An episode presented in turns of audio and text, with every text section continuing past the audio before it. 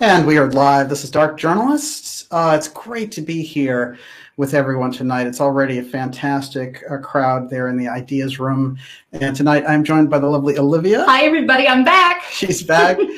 and uh, you did the right thing. You skipped the tense, hardcore election episodes, and now you're back for the the deep dive, uh, and it's perfect timing. So it's good to have you back. Your fan mail file is growing and growing, so uh, it's going to be easier now. I'll tell you, um, we got a very special episode tonight because we're coming into the 57th anniversary on Sunday of the JFK assassination, and uh, this is very important because, interestingly enough, and um, you know, we really have to think about the synchronicity of this.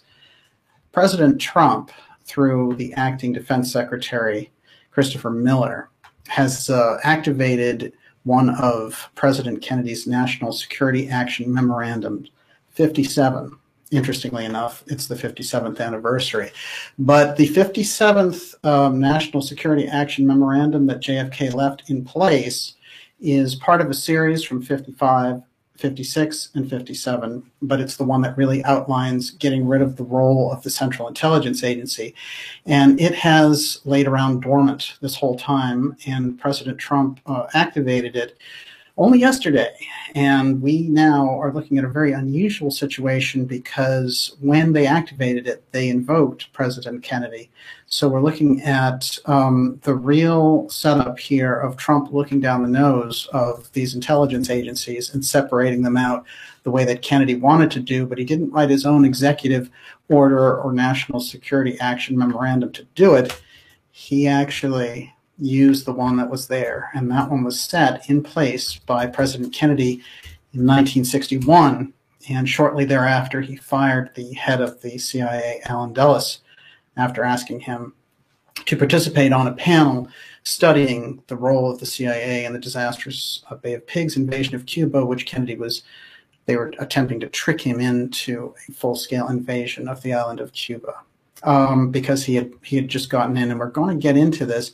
But the significance here of going across these 57 years since the assassination directly to today, and having the correlation with Trump, uh, who fired his uh, Secretary of Defense Mark Esper, I'm going to get into that too, and some of the deeper details here. And we're going to look also that there's a huge JFK assassination investigation connection with Sidney Powell and that's the TKO uh, to start the night off. And this is really going to get very deep. So I want you to uh, strap in for this one because we are going to go into some territory that has not been explored ever. And I've been on these uh, subjects for a long, long time. And uh, some of it, you know, some of the links that we're going to create tonight here in this X election report are going to be uh, just off the charts. And uh, what it's going to tell us is that we're in the middle of the hugest power struggle for uh, really the future of America and the future of the world. And we're face to face with an entire uh, corrupt bureaucracy. And we have a few wild cards in the mix. Um, and some of the wild cards, like President Trump, for example, who is not part of that national security uh, establishment and the deep state establishment, although um, he has his own factions of support. Uh, he stands as a real outsider in a sense, working with these uh, this class of the deep state. One of the interesting things that Professor Peter Dale Scott put out there early in the Trump administration, we did a series of interviews here, and he said that Trump was the latest in a series of actions by the deep state against the presidency. Now, what had happened is um, the CIA, when it, and this all comes back to the CIA because even the executive order that Trump signed um, off on, on all this really, and, and the thing that's been activated now, um, it really goes back to the idea of the CIA's role. And the problem was the role, the way that it was developed and hoisted on to Harry Truman, who had just been thrown in uh, with very little notice when FDR died suddenly. And remember, Harry Truman had only been VP for three months. And his first reaction to the idea of the Central Intelligence Agency was, well, I don't want a national Gestapo, so no. And uh, I guess we can all say we wish he had stuck to that. But instead, uh, the very affluent lawyer, Allen Dulles, um, worked and worked and worked to set this up. And they got the National Security Act pushed through and they got Truman to sign it. And we've been in a bind with that National Security Act ever since because one of the things it did when it created the CIA, uh, which, you know, the, the real CIA charter kicks in in 1949. That's the expansive powers, but the National Security Act in, in 47 sets it all up. So, um, but what that really did and why we're in this power struggle now is that the 1947 National Security Act gave them clandestine powers. And that is where their power developed in secret. And instead of doing covert missions for the president or whatever, they just developed into their own authority. And so when they started to, at a certain point, you know, rig elections and, you know, bomb bridges and do all kinds of things overseas, they brought that back here. Uh, as you can see with the recent election, uh, anyone who has done any election, regardless of what side you're on, whether you're on uh, Democrat or Republican or Libertarian, anyone who looks at the election can see just the wealth of voter fraud. And we can see the desperate media attempt to reprogram us back into thinking that everything's hunky dory. Um, this is one of the biggest steals of an election. I don't think there's ever been a bigger one. And, um, you know, you could argue the Bush Gore one, but this one wasn't close, you know. So this is, this is the nature of the thing. And it is quite remarkable to just have that after feeling. It's almost like uh, on the intuition side, people just know that there's something wrong. Well, we're all animals and we know when we're under threat. Yes. You know, and I think that a lot of that what they did is they gave people COVID to blame why they feel scared, right? Yes. As a red herring instead of feeling this that's tidal wave Yeah. of totalitarianism that's coming for them. Oh, that's tidal wave. I like Mhm. that. Yeah, that's really what it feels like. And you know, stealing an election is what the CIA is good at. That's that's what they've honed their skills. Uh, one of the main sort of key reasons uh, that they were created was to assist Italy to make sure the communists were kept out. And they were asked in there by the Vatican, but it turns out it had nothing to do with the communists. They just uh, wanted to make sure that they stayed in power and working with this particular government. And that's where the CIA started to work with the mafia very early on. So when you get into things later, when they're trying to work with the mafia to get Cuba back and participate uh, in the JFK assassination, the CIA using mafia hire and things of this nature, that's all um, cemented and created from a foundation from the 1948 Italian elections, where the CIA just rolls in there and they do the kind of most appalling stuff to overthrow the election, but then they got good at it. And, um, you know, whether it's Arbenz in Guatemala, where they would tell the opposition to go to a certain place, you know, they'd send out these false um, flyers and things saying, hey, let's have this rally and put all this stuff together. And when the people got there, they would execute them for the other side. So, um, you know, these are the types of tactics that they are known for. And interestingly enough, Obama, um, who very strangely, I think, has a book tour going on in the middle of all this. Mhm.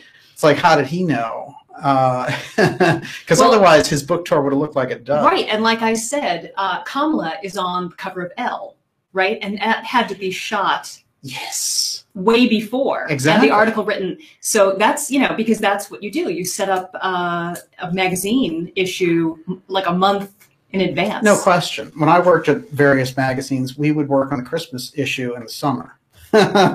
so you're always uh, at least three or four months out. That is remarkable. And of course, they never had Melania Trump on there.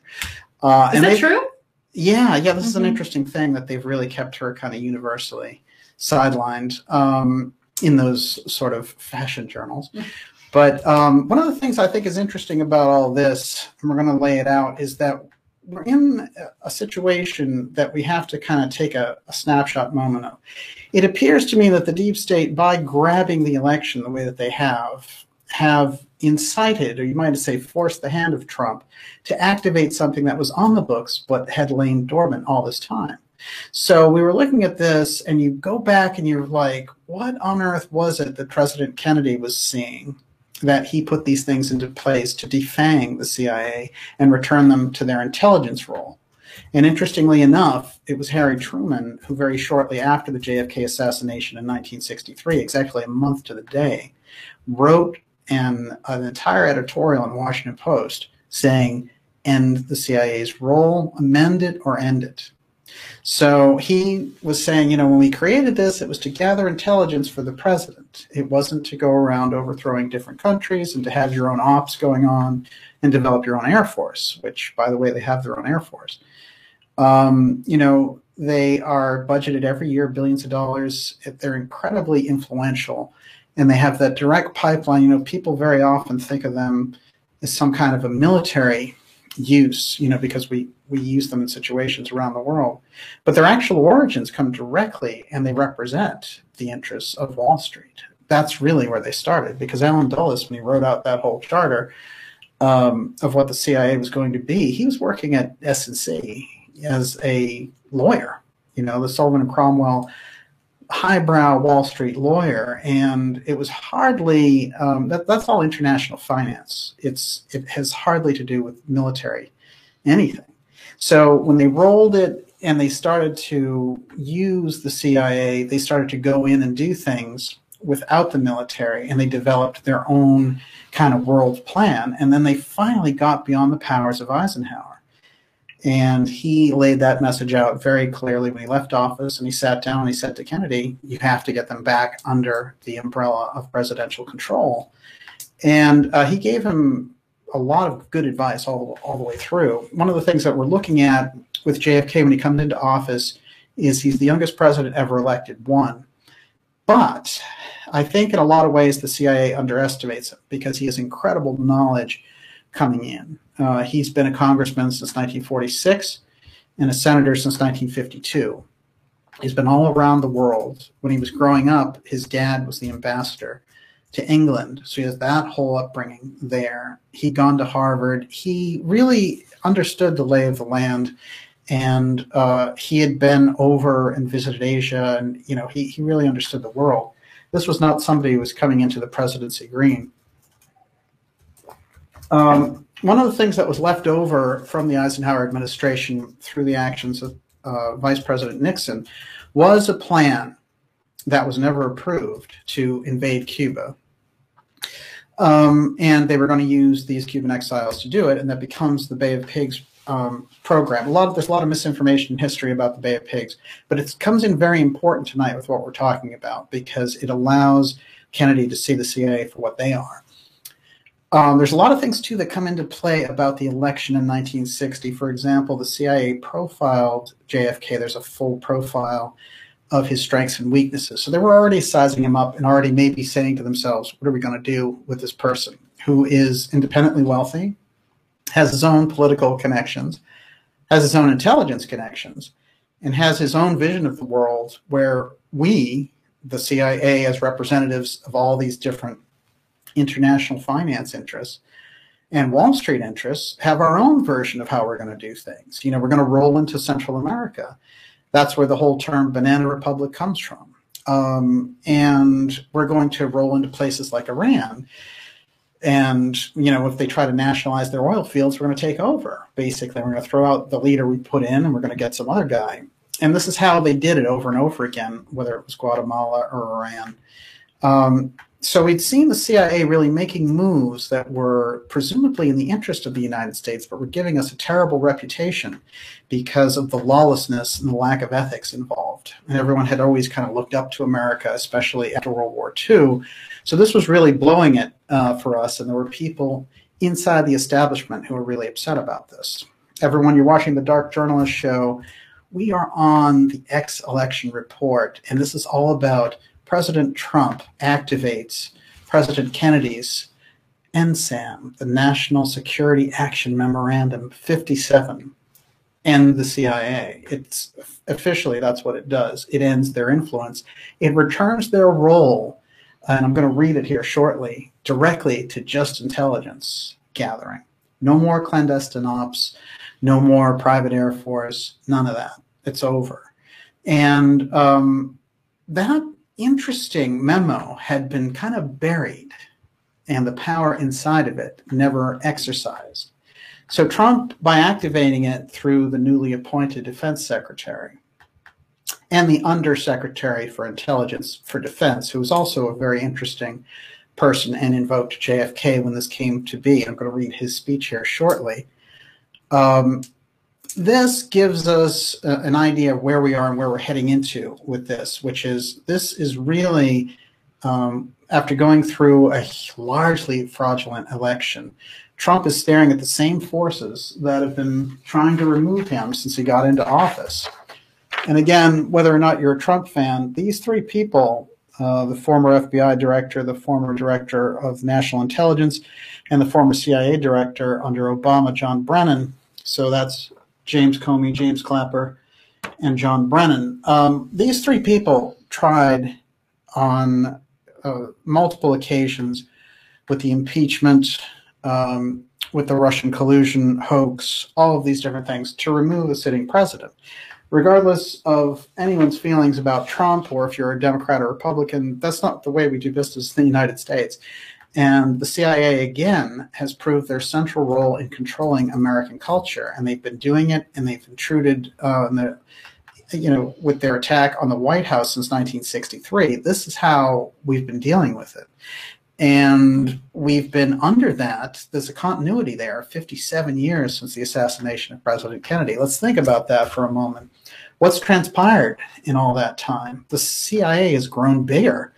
And, you know, there's only one little period in the 70s where they were under, you know, a lot of uh, grilling attention from different committees trying to defang their assassination arm because it was basically they're going around assassinating leaders that they didn't agree with without political approval. And so they're very much a rogue outfit. And we have to get into where the CIA comes from and who do they serve. Right now, they're a completely extra constitutional outfit. They have no authority to be doing the things that they're doing, especially not interfering in a national election in the United States, which is very clear that they have. Yes. Debbie McAdoo wants to know uh, how does DJ know this memo was invoked? There was a press conference, right? Oh, well, it's very simple. The. Um, these i'm going to read the new outline of what happens now in relation to special ops which is what the memo was all about and how it excluded the cia um, and the what they did with the acting defense secretary and the undersecretary of defense is so they don't have any authority to just come out there and say we're going to now have special ops report to us and not bureaucratic CIA nonsense. You're going to report directly to the acting defense secretary. There's no authority to do it. The only authority rests in the memo. The three memos, 55, 56, but it's 57 that clearly delineates that the CIA is reduced to a support role. So as we go along tonight, I'm going to read uh, from the three memos, but uh, it has been activated. There's no question. And you know, I was talking with uh, Dr. Joseph Farrell on the show. We did a couple of real uh, incredible episodes last week with uh, Dr. Farrell and Catherine Austin Fitts But in the Farrell one, we were talking about the actions that Trump was taking after the election uh, and the staging of the election took place. And what he was doing was he was replacing defense secretaries. He was replacing cybersecurity officials.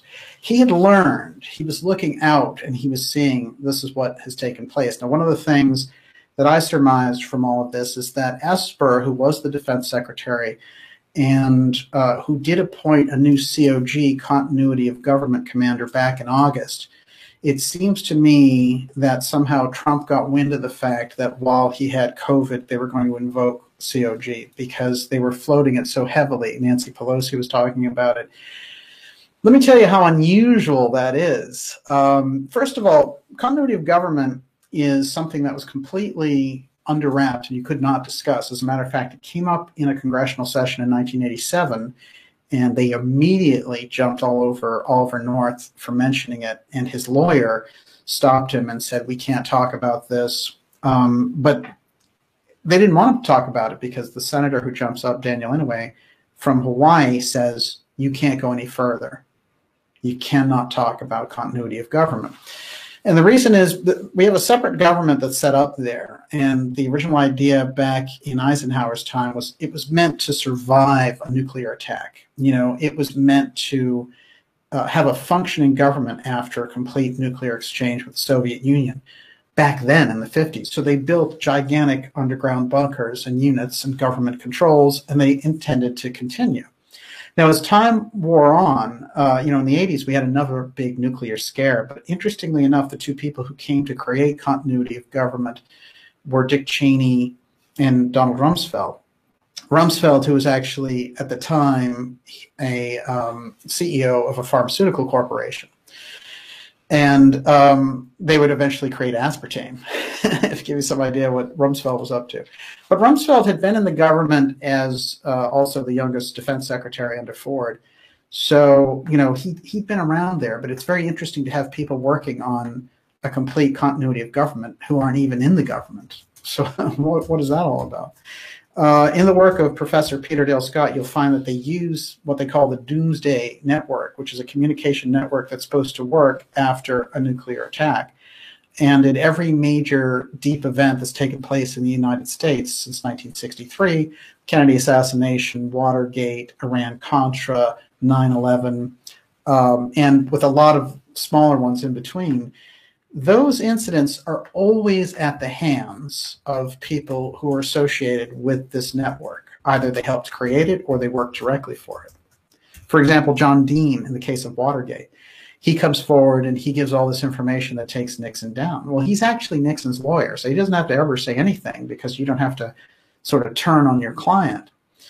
Um, so there's a real interesting combination there that there's something about the COG group that hangs together over time. And they're already using this illegal channel in underground government basically to make all these public policy changes. So when we look at COG being talked about openly, with Nancy Pelosi saying, "Hey, I got my briefing from COG," it's really strange. You know, I mean, when I have been working on it, and when I did shows on it with Professor Scott, say in 2014, 2015, we try to do a couple of shows every year. Um, you know, it was incredibly rare to hear anyone ever mention it at all. They didn't know what COG meant. And, uh, you know, it's just a small group of political, um, you know, people really dive into the details that knew anything about it at all. Uh, although it has been reported in a 1987 um, magazine and newspaper about exactly what was going on with it. So it's, it's known, but you cannot talk about it, literally. So to have it uh, being raised in Newsweek and then introducing the first commander, and we we commented on that and we did a show here about O'Shaughnessy when he came out.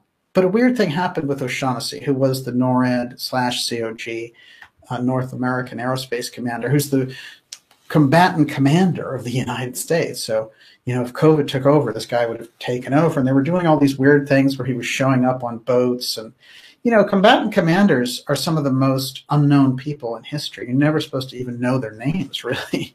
Just like these CIA directors who come out and work for MSNBC. I mean, it, there's something very strange going on.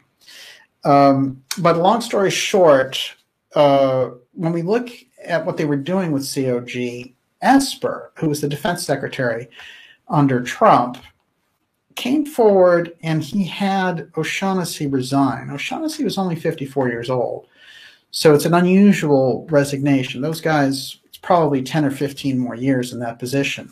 And his comment was something like, oh, it'll be nice to get new, more time with my family. You know, I just didn't see, I mean, it was in the middle of this crisis and everything. It was very unusual. And uh, Esper put in General VanHerck, who we have covered on this program. But I believe that there was a plan to have VanHerck activate the COG while Trump was sick with COVID. I think this is what they had planned if this had taken place. And so by the time we get to the week after the election and Trump is doing all these, you know, dumping major officials, he fired Esper on, on Twitter, literally. Uh, I didn't know that. that's, one, that's a heck that's of a great. way to go. Uh, you're fired. um, you know, I think when we look at Trump and him doing that, it's a major action because you figure either he expects to win and he's getting rid of him, or he knows that they have kind of turned these tables and that somehow Esper was associated with the COG action. That I think is very important for us to keep in mind as we go along here because um, the person who replaced Esper is Undersecretary. Uh, he's the acting defense secretary, and that is Christopher Miller. This is somebody who actually saw combat in Iraq, and he saw combat when we first took over Afghanistan.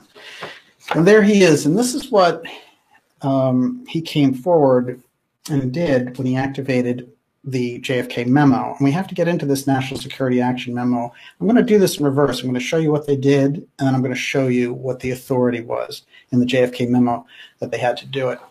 Um, so the headline here is Acting Defense Secretary orders top special ops civilian to report directly to him. That is the huge change because it moves special ops directly to the defense secretary.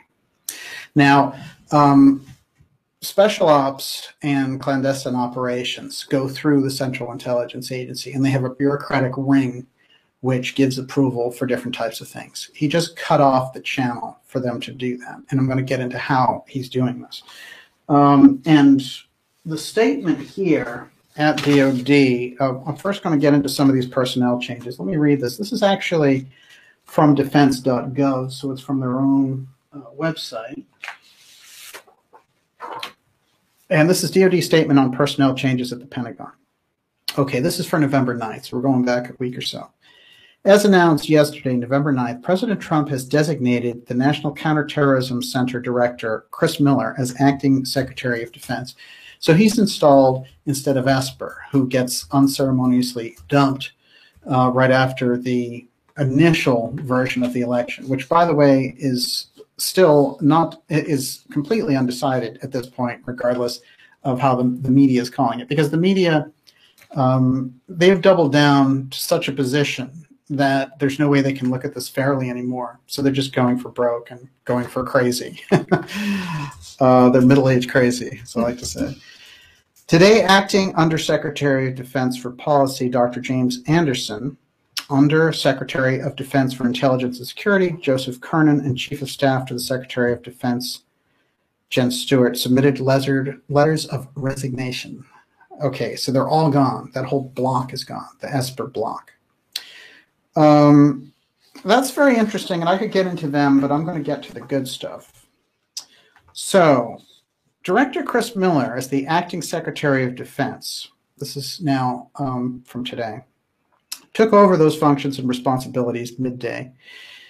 And Deputy Secretary of Defense David Norquist remains in his position and continues to execute his responsibilities. So he survived this purge that's going on.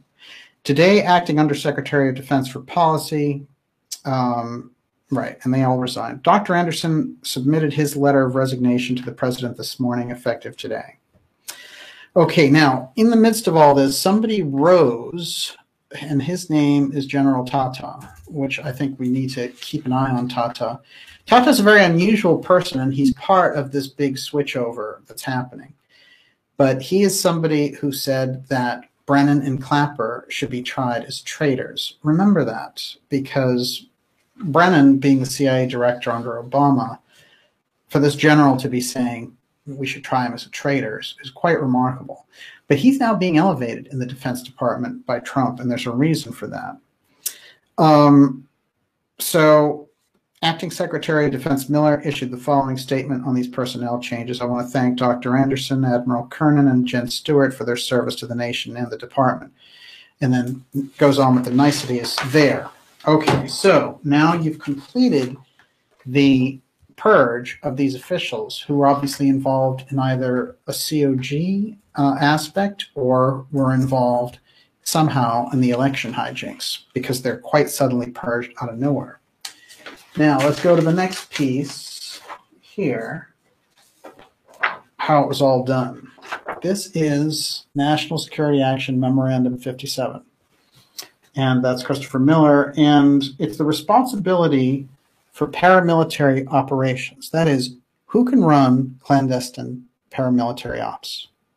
And John F. Kennedy signed it. And we're going to get into what the memo was here. Keeping in mind that Brennan and Clapper now have a new enemy at the Defense Department, and it's General Tata.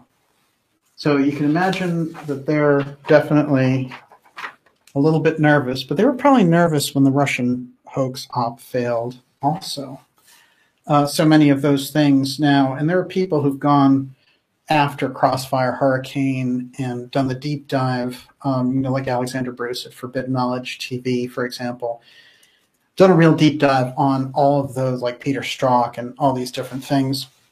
And that's been played out in public a lot. And although we'll reference it here, what we really want to know is what's going on with Trump's personnel changes and activating the National Security Action Memorandum that JFK left on the books. I can tell you this is absolutely explosive, and I don't, you know, it's one of those things that's going to have to sink in the enormity of the action um, and the invoking of JFK just as they're throwing these people out and locking out the CIA from clandestine operations. This is really quite unusual, and it has not been done since President Kennedy. And he was not able to get it activated because it was blocked uh, essentially, and he wound up firing the CIA director over the situation. Um, although we know that Dulles had it coming in a variety of ways. Now, what we're going to do also as we get along tonight, and I want to give a little highlight here, is we're going to be looking at Sidney Powell, and uh, she is such a lead voice for Trump right now, and she's saying, "Look, Dominion software is this software. It was used." by communist countries like Venezuela. China was funding it in the hot zone directly there in Cuba. And this is how we got this. They came in and they've been controlling our elections, and this is the hugest scandal of the 21st century. Now, it's a major claim, and um, I, what I want to do, first of all, is tell you that Sidney Powell is someone who's an extraordinary uh, legal force. If you go into her past background, you will see over 70 major cases overturned by Powell that were either federal cases or at the Supreme Court level. This is not somebody who is, you know, a run-of-the-mill lawyer and taking on the Flynn case, as you know, uh, with all of the kind of national attention on that case and the incredible disinformation fed by the war machine, MSNBC.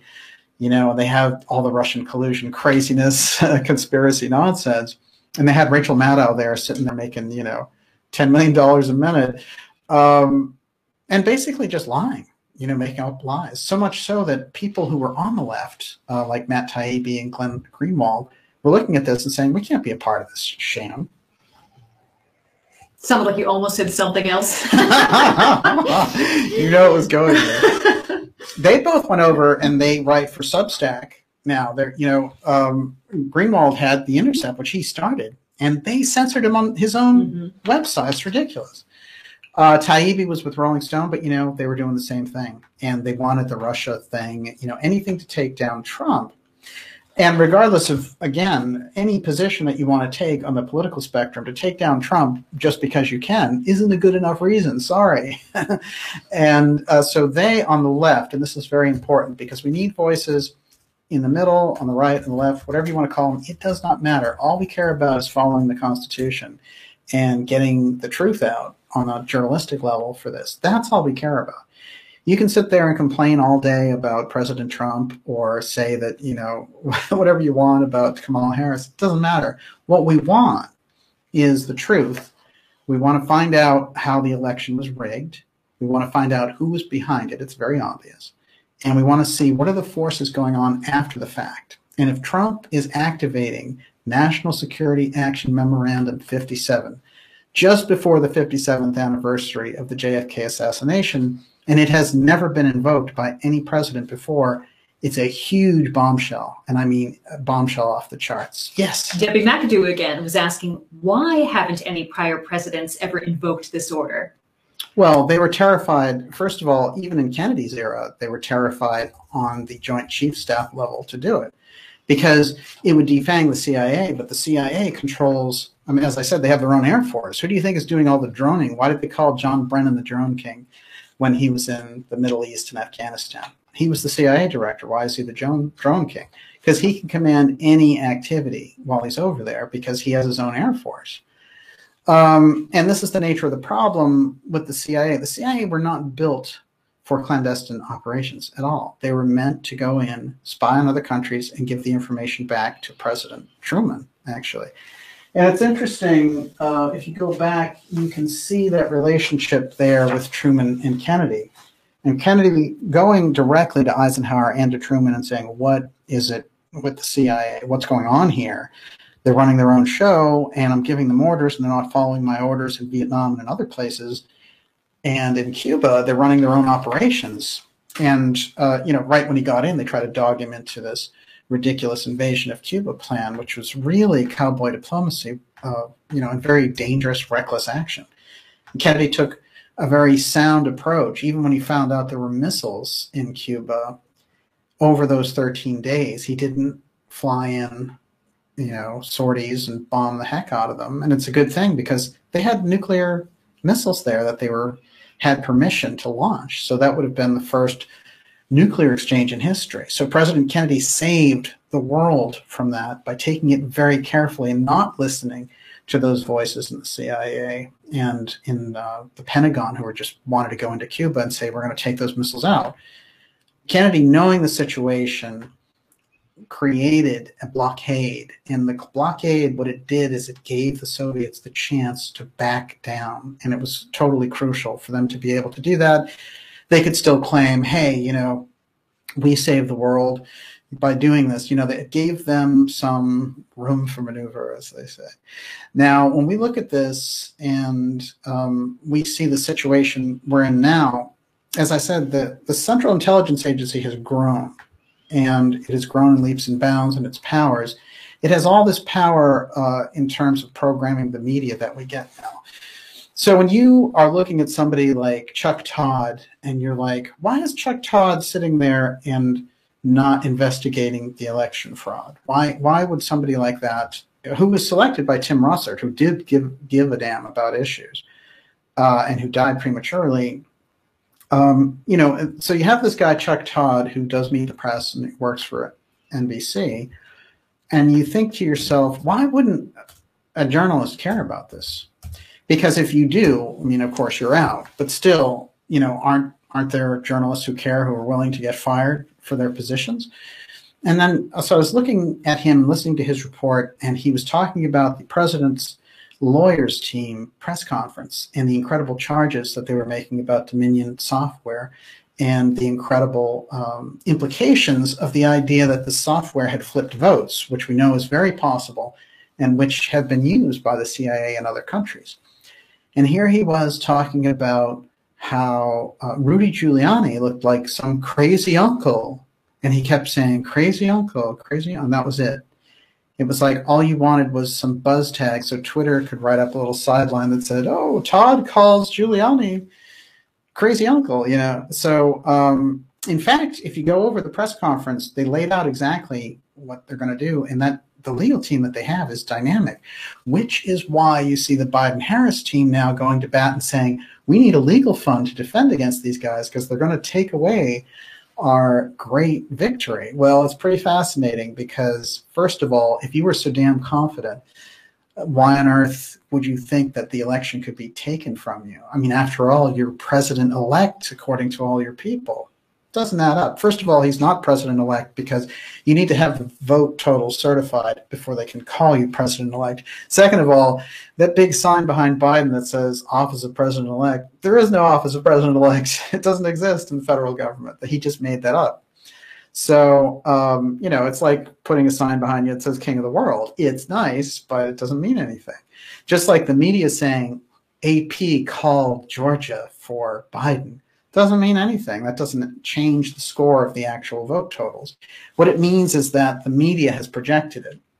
Now, they do have a big back and forth going on, but I'm going to actually dive into this election thing for a minute with Georgia because I want us all to kind of get a flavor of what's going on here. In this True Map, which is hashtag True Map on Twitter if you want to follow the reporting, um, the actual electoral vote totals are Trump 268 to Biden 237. That's where the actual votes stand. And this is extraordinary because they're holding up Biden at 306 to Trump 232. And the problem is that the states that they're giving Biden have cases of voter fraud. And so their elections could be thrown out. And particularly in Pennsylvania, where Trump had a lead of 800,000 votes, That's what they call an insurmountable uh, total lead that he had when we all, you know, went to sleep and they stopped counting on Tuesday. And when we woke up, Biden was ahead by a million votes. Doesn't happen that way. Uh, too many states stopped counting. What is that all about? When since when do you stop counting? It doesn't happen. I mean, if you look through the history of all these elections, even really tight ones, you know, it does not happen that way. And there's no good excuse like, oh well, COVID did it, so everything changes. They didn't even give Trump North Carolina, which he was ahead by 100,000 votes the whole time. But they did project that uh, Biden would win Arizona, even though only 2% of the vote was in, and it's a red state since 1996. So, do you think that Obama, with all of his popularity and all the incredible resources and appearances and everything else he did in book tours, are you telling me that Obama couldn't do something that Biden could do by not going anywhere, just hanging out and doing Zoom stuff where he would flub his words? Mm-hmm. No, I mean, this is just how they arranged it because they realized on the map it was too risky. So they gave themselves this weird extra 11 electoral votes. The actual totals, regardless of which stripe you, you come down, Democrat or Republican, the actual totals were probably five to 10 points in Trump's favor. And so they did a lot of uh, behind the scenes shenanigans in order to change the result to get them where they are. So the true map um, gives us an idea of what they've been doing. And when we look at it and we look at some of the states in Georgia, when they were doing the recount, they found there was a slate of votes that said 10,000 and some for Biden and 13 for Trump. And then they realized, oh, no, no, no, no, no. Actually, it's a thousand something to 13 for Trump. We need to take these 9,636 votes away from Biden as part of the total. And Biden's only supposed to be leading by 11,000 votes in Georgia. So if you take 9636 away, he'll only have about a thousand vote lead. So you can see you find any more shenanigans like that and it's game over because it was heavily favored to go for Trump. So how do you get around that? And how do you get around the look and the suspicion of it? Well, it's very simple. The uh, person who runs the elections, the elector in Georgia and that whole Secretary of State apparatus, they said, well, this is actually a recount to find a new winner. We're not actually going to change the totals based on this.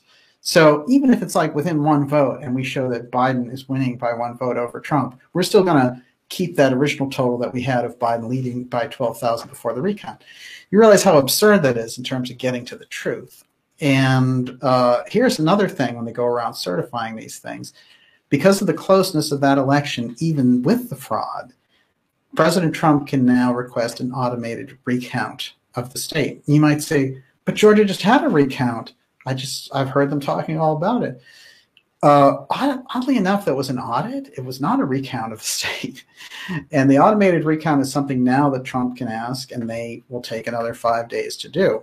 Now, there's all kinds of issues, and the problem isn't so much in counting the votes that are going on down there in Georgia. It is figuring out where the fraud comes from. And that's the part that they're not going into. So there's a whole uh, legal back and forth in relation to these states. In Pennsylvania, that case is going to go into the Supreme Court. So when I show on the true map that Trump uh, has Pennsylvania, for example, you might look at it and say, well, doesn't Biden have Pennsylvania? And the answer is no. The New York Times says that Biden has Pennsylvania. That doesn't mean anything. You know, what matters is one of the elections sealed and the electors put their names on it and it goes before Congress. That's how you complete an election. In the meantime, you might not realize this, but Hillary Clinton sued the Trump administration in all these different states during the last election, trying to get different results from the different states that's how it goes, you know? And um, so this whole thing in the media, this whole insanity, like, oh no, he's trying to overturn the election. It's a, you know, he's sacrificing democracy. None of it is true. They're just afraid that the fraud is going to get found out. Everyone, you're watching the Dark Journalist show. Woo, we're off to an incredible start here. It's a great crowd tonight, and I have got some incredible things uh, to tell you about National Security Action Memorandum 57 left by President Kennedy to be activated to defang and essentially end the reign of the CIA. Uh, this is a very important order that was left on the books and that Trump got activated uh, in the last couple of days. And it is such a shockwave. You know, I think it's the election that is taking center stage. But when this thing is really well known, what exactly what's taken place, and they've got the ceremony, it's already on the record. It's not even something that we have to speculate about. It's been done. It's already been done. I want to remind you, uh, with all the social media shutdowns that we've been seeing, to go to darkjournalist.com and sign up for the newsletter there. That's a free newsletter. Uh, it just keeps you informed of the different things we have going on. And I also want to tell you that in the second part of the program here, we're going to be taking your questions because thank God we have Olivia mm-hmm. back. And um, so ask them all in caps, and Olivia will put them together and we'll kind of tackle that part of it. Uh, how's it going out there? It's going great. It's very fast, very intense. I do have a question from yes. David Tormina. Uh-huh. DJ, when BLM says they, quote, won the election for Biden, does that mean they rigged Georgia for him? Well, uh, I think there are a number of factors going into these states. I will say this that the in Arizona, the Secretary of State there who certified the election, she was somebody who had promoted BLM and was close to the organization. Arizona is a really, it's kind of the weirdest case of the entire election because uh, it always, since 1996, the last person who won it was Clinton in 96. So it's 25 years ago and who was a Democrat. The Republicans always win there.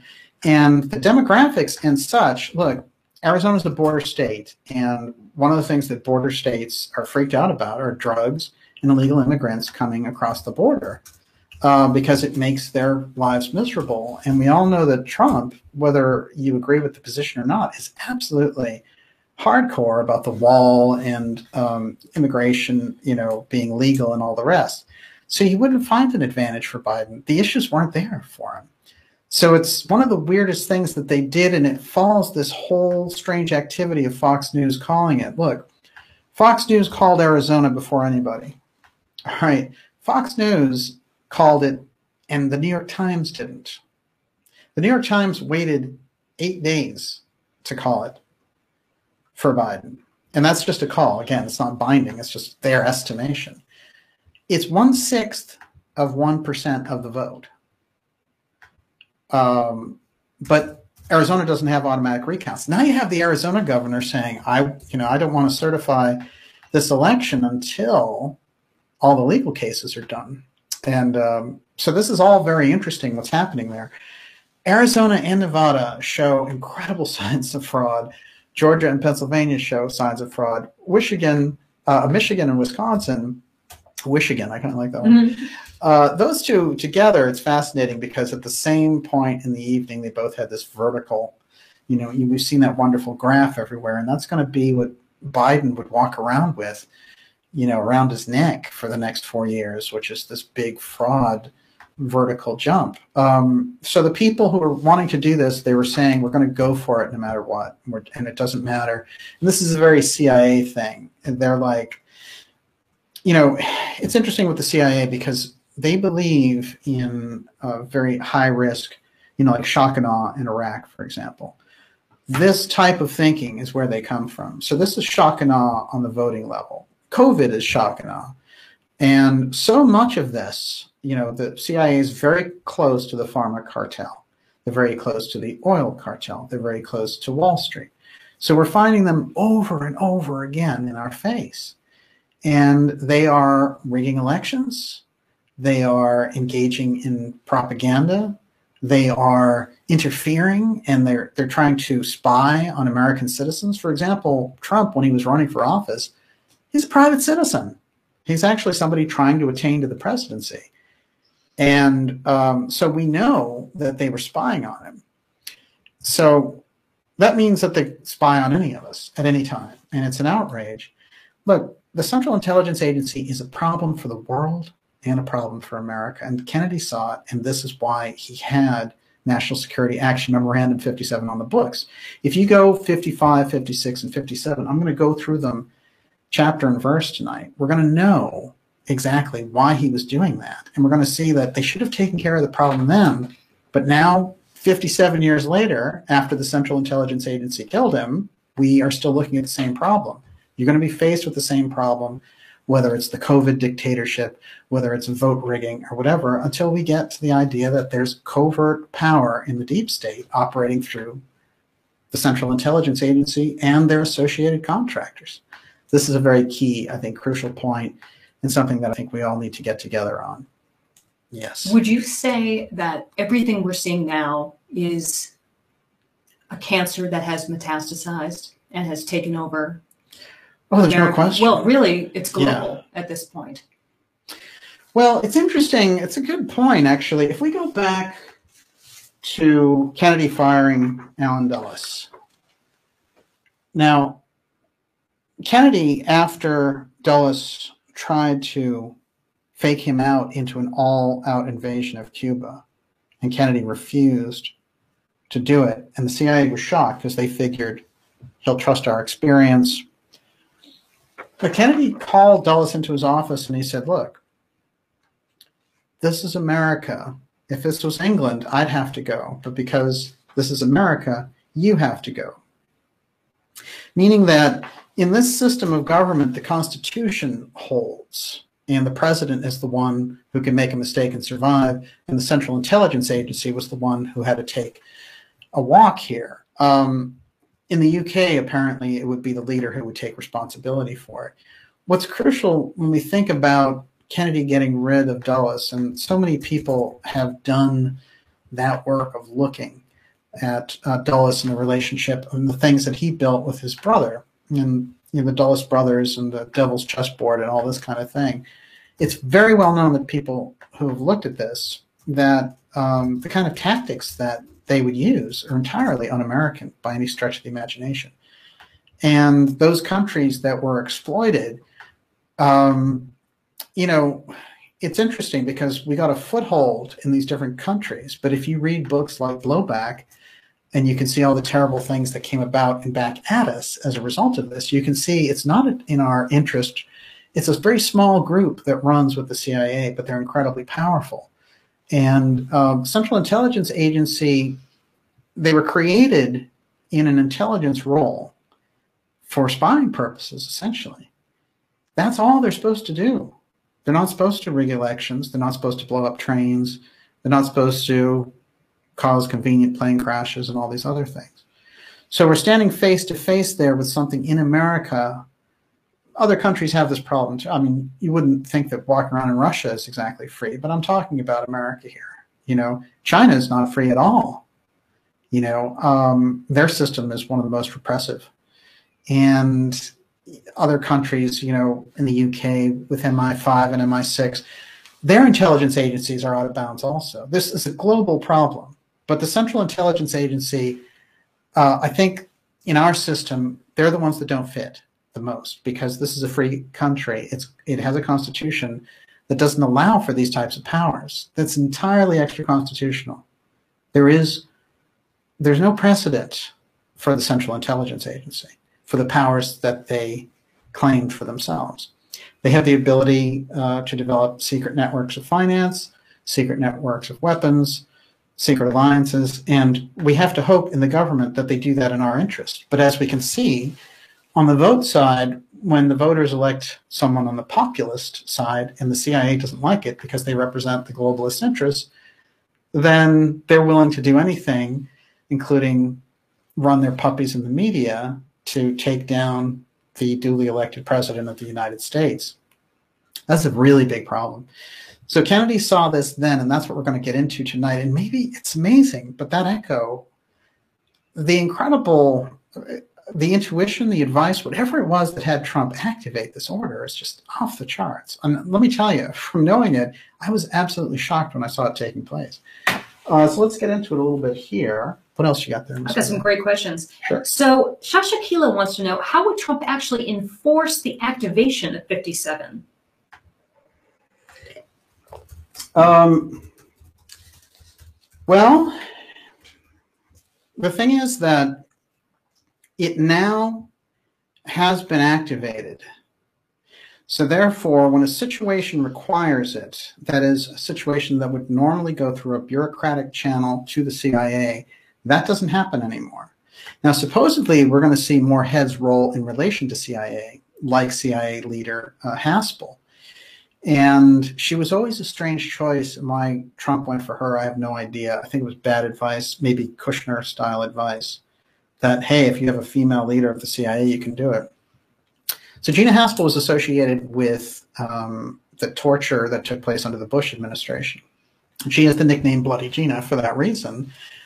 And, um, you know, there were films and things of the methods that she used, which were destroyed during that whole purge of the CIA coming up and the whole torture scandal that took place. So um, you have a lot of people in the leadership at Central Intelligence Agency who um, are just bad news. And so, you know, this is the situation, the nature of the situation as we have it. It's entrenched power, so it needs to be done in a very systematic fashion. For example, one of the great things I think that could happen is that all of the central intelligence agents and assets should be forced to uh, swear an allegiance to the Constitution and do it in public. Um, and for those clandestine agents, they can do it to their superiors. But this is a very crucial thing. They are so out of bounds right now. They're so outside of the law, and they've gotten away with it. And they've been, you know, throwing sugar candy at the media. And the media, you know, not only is it a puppet um, for the Council on Foreign Relations and these types of things because they're a corporate media, but um, you know, they get if you are a journalist and you want to do something international if you wanted to go to yemen or something and get the story um, you can't get any of those stories without the cia so they make you or break you when it comes to regular journalism it's very hard to get around so they have that kind of power that they swing and so by exposing that and their links with you know, we see this over and over again. Sources say. this is something that Professor Scott likes to point out, which is the sources in those cases of the Central Intelligence Agency. And, um, you know, this is not to say that there's never been good agents and people who've gone through the CIA in order to make a difference. They have, but the problem is institutionally, the structure, it was the word that you used actually metastasized mm-hmm. into this sprawling structure. And that's why you get freaks like John Brennan. He was the drone king. Uh, why do they call him the drone king?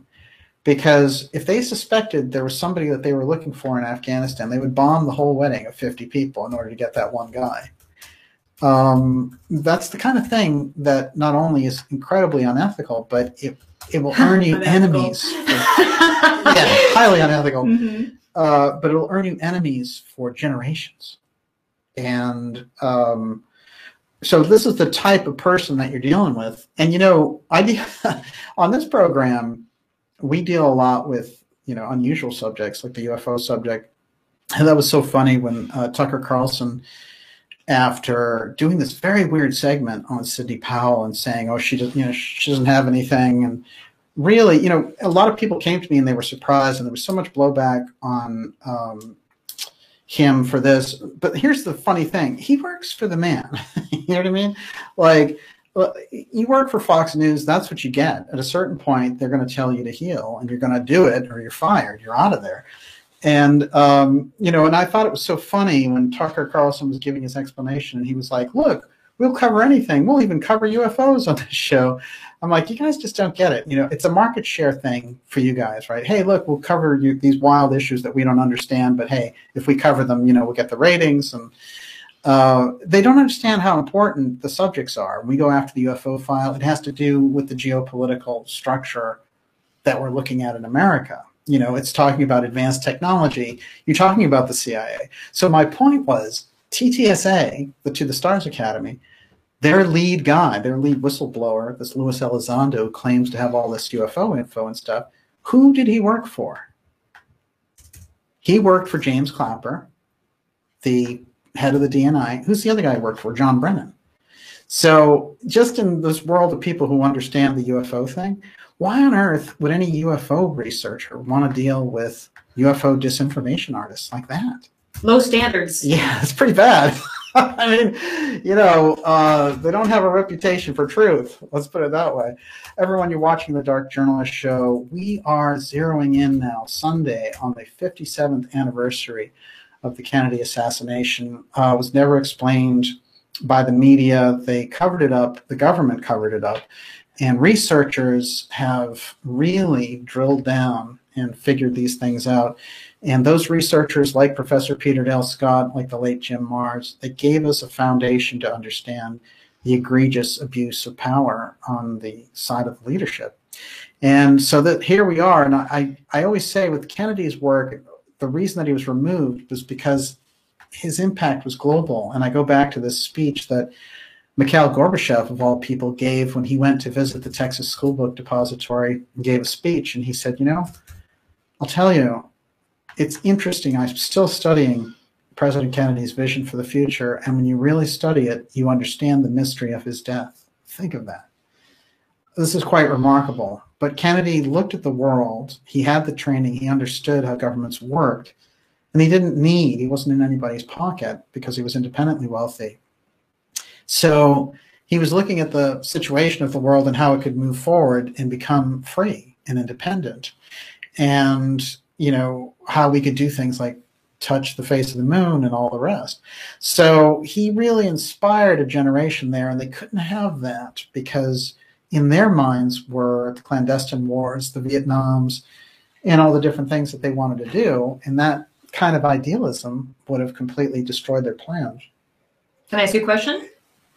Yes, please. Gerard McGuire uh-huh. says, "Is this action on 57 a prelude to Trump releasing the JFK files that would surely out elements of the CIA involved in the assassination?" This is the question everybody has. This is it. Look,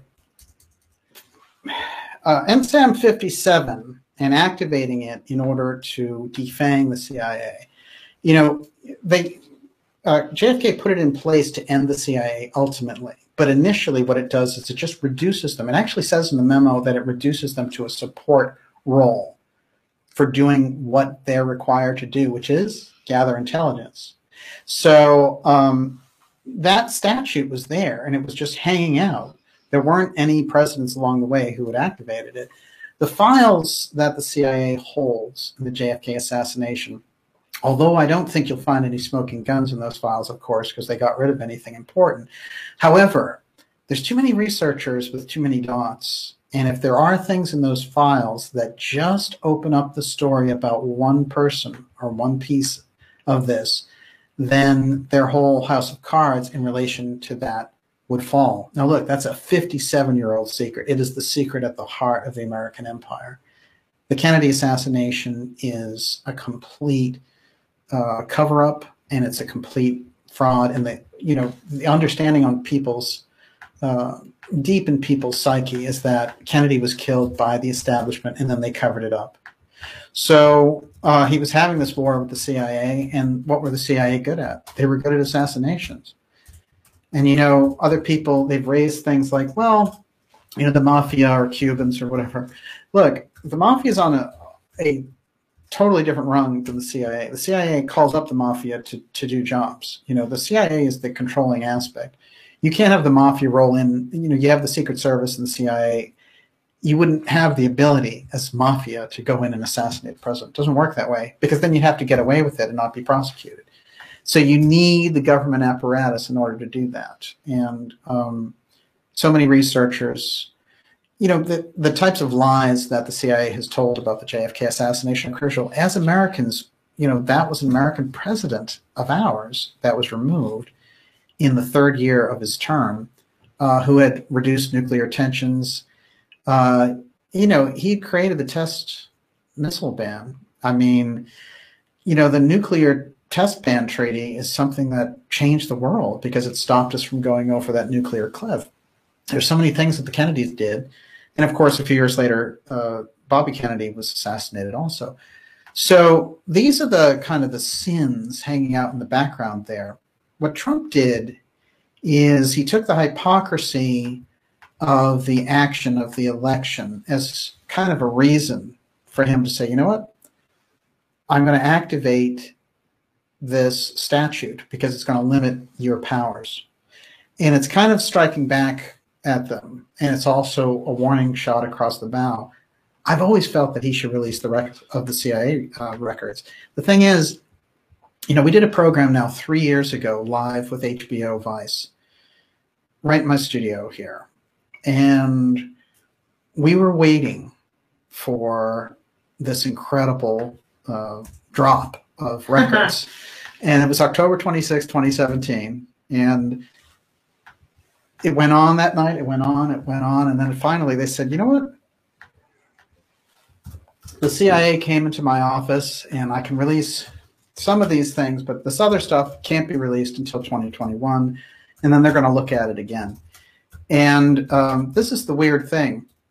The CIA, for you know the majority of the time that Trump is in there, is basically trying to get rid of him and doing all these different things. The best way, and someone should have given this advice to Trump, to one, embarrass the agency, but also to expose them and lower their power from this kind of incredible witch hunt that they were doing, would have been to release the records then. Now it's the perfect opportunity. There's no question about it. Um, and I think that Trump has been doing a lot of things since the election went down. Yes. So Ted Brenneman says if Trump doesn't get back in office, will he release the JFK files as a big middle finger to the swamp before he leaves? Look, you know, it's interesting. Do you remember when a lot of people were like, oh, well, Trump's just waiting till W, you know, uh, George H.W. Bush dies and then he'll do it, you know? It's, it didn't work out that way. So you don't know what's going on there, but it's a major card on his part. And the signal of activating this is like the signal that the whole thing is going to come out. So he's basically, in my opinion, Trump is looking across the table and saying, if you're willing to completely screw me after I won this election, you're willing to use fraud to do it, and um, you know, I also see different cases being opened against, of all people, Ivanka. Uh, they have a tax case against Ivanka now. Here's another thing about that, which is Ivanka, they've also been saving a lot of like media ridicule in the past few days. I think that they're concerned about the rise of Ivanka Trump also because that's somebody who's very political savvy and has a lot of those skills and networks behind her. So they want to make sure as they're trying to push Trump to the side that she doesn't rise out of the ashes. Uh, so that's something that we need to watch. And I would say that that's a piece that you're going to see more of because they're going to try to sort of intimidate Trump out of his position, which is basically Trump in poker. He's looking across the table and he's saying, I won the election, you know, and if you are intent on doing this, I'm going to make it very difficult for you. And the JFK part is saying, you know what? Your relationship, the CIA's relationship to the national security apparatus structure is artificial because in fact Kennedy demoted you to a support role a long time ago, but nobody ever activated the National Security Action Memorandum. I just did. So that's huge, but that's why you couldn't have Esper in there because Esper would have never done it. Miller would because Miller is one of these guys. Yes. We have someone who is um, who says there's no fraud and Trump lost, and it's just very simple. Yeah. So I wanted to know if you would like to address that. Well, I mean, you've probably been watching a little too much CNN and New York Times. The thing is, uh, you can see very clearly that in the reports, and in the reports that I've done and so many other people have done, for example, that there are all sorts of unusual things. For example, Trump leading in all of these different states, and then they stop counting, and then voila, these magic ballots, what they called mystery ballots at first, start showing up. So the point is to get to the truth. If you like the idea that Biden won, that's okay. And maybe you're willing to condone fraud, maybe not. That's the question that you need to ask yourself. The trick is who won? And And how do we know? How can we be sure as American citizens? That's yeah. important. Sure. And Verification. Verification, absolutely. No, no. Do you know how dangerous it is for you to ask that question? Mm-hmm. right, it's undermining our democracy somehow. Everyone, you're watching the Dark Journalist X election special. Whew, we're going deep into it now. And it's good to ask questions like that. I'm actually happy to get questions like that. Um, but the point is that you you have to remember also that you know so many things in America and in the world are based on lies now because a very small group has control over the media, and they have control over industry, and they have control over corporations. So, um, getting to the truth, and I can tell you as a dark journalist, getting at this truth is very difficult. And they make it difficult, and they try to program as many people to talk you out of the truth along the way the only there is a way to verifiably get to the bottom line in relation to the 2020 election. The way that you would do it is one, you would go into how did all those votes show up out of nowhere when people stopped counting? Who recommended they stop counting? You do an investigation. This is a massive fraud case. Look, we've never had in America this level of voter fraud. There is always voter fraud. Even the New York Times warned in 2017 and 2018 about the Dominion systems and the software flipping elections. They did it themselves. So now they're saying Trump is a sore loser because he's calling out the fraud. We can't have fraudulent, you know, you can't have a society and have fraudulent elections, you know, fraudulent medical emergencies, uh, governors taking dictatorial powers, you know, groups that are funded by China pretending to be minority groups burning down cities. You can't have it. It, it won't work. The society won't work. And what we're trying to do is expose that so people can see it and decide, hey, these are the things that we need to move out of our society and get to the truth. And it's always been, look, we've been looking at this struggle for a long time, but it's particularly dangerous now because, as Catherine Austin Fitts said on my program, we're looking at a worldwide dictatorship and they now have the technology to do it. Remember, the only reason they gave up slavery is because they couldn't keep track of their merchandise. So they seem to have solved that problem now with the electronic digital tattoo in a vaccine format. And it just so happens they're going to start requiring those because you know you have to prove you don't have COVID or whatever it is. Um, you know, these this is the nature of the situation we find ourselves in, and what we need to do is cut through it all and get to who's behind it pulling those strings. And I'll tell you, the Davos crowd is showing up over and over again. And this is the nature of the thing. Right. And if they're so certain, so confident that Biden won fairly and there's no widespread fraud, then what, oh, what's oh, yeah. the fear? They should like they should like investigation. They're supposed to be media companies, but they're afraid because it's their guy and they participated in the fraud, most of them everyone, you're watching the Dark Journalist Show. Um, we're going to be doing now, I'm going to be going into the memos uh, that JFK left that were activated by Trump, and I'm going to read the activation here. And we're also going to talk about the very interesting role of the acting Undersecretary of Defense, Ezra Cohen Watnick. A very interesting guy whose background suggests, you know, they're always looking in these different forums and groups and stuff for white hats, keep your eye on this guy because he was put into a very interesting position and he was the one who was able to sum up the JFK connection to the recent change in the special operations order. Um, and this is a guy who has already proven himself to be very talented anti-terrorism and he was actually an advisor to the Justice Department on those issues has an interesting history around that. Um, I'm going to read what he gave out at the DoD event, and I'm actually going to go into this. I'm going to read it straight out and skip over a couple of sections. All right. And by the way, uh, we're going to be taking questions in the second half of the program. Make sure you ask them. Miss Olivia Right. We'll put those together. And, and take uh, it easy. I have to catch up. How's the temperature out there? Uh, look at look at quite a few little trolls tonight, but I'm handling it. They don't realize that they have a five star spam mm-hmm. general going on. Okay. This is the announcer from the session. Good morning, Acting Secretary Miller and distinguished guests. We are gathered today for a signing ceremony to implement the reform outlined in Section 922, fiscal year uh, 2017 National Defense Authorization Act. For nearly four years, the Department of Defense has planned and prepared to implement this important legislation.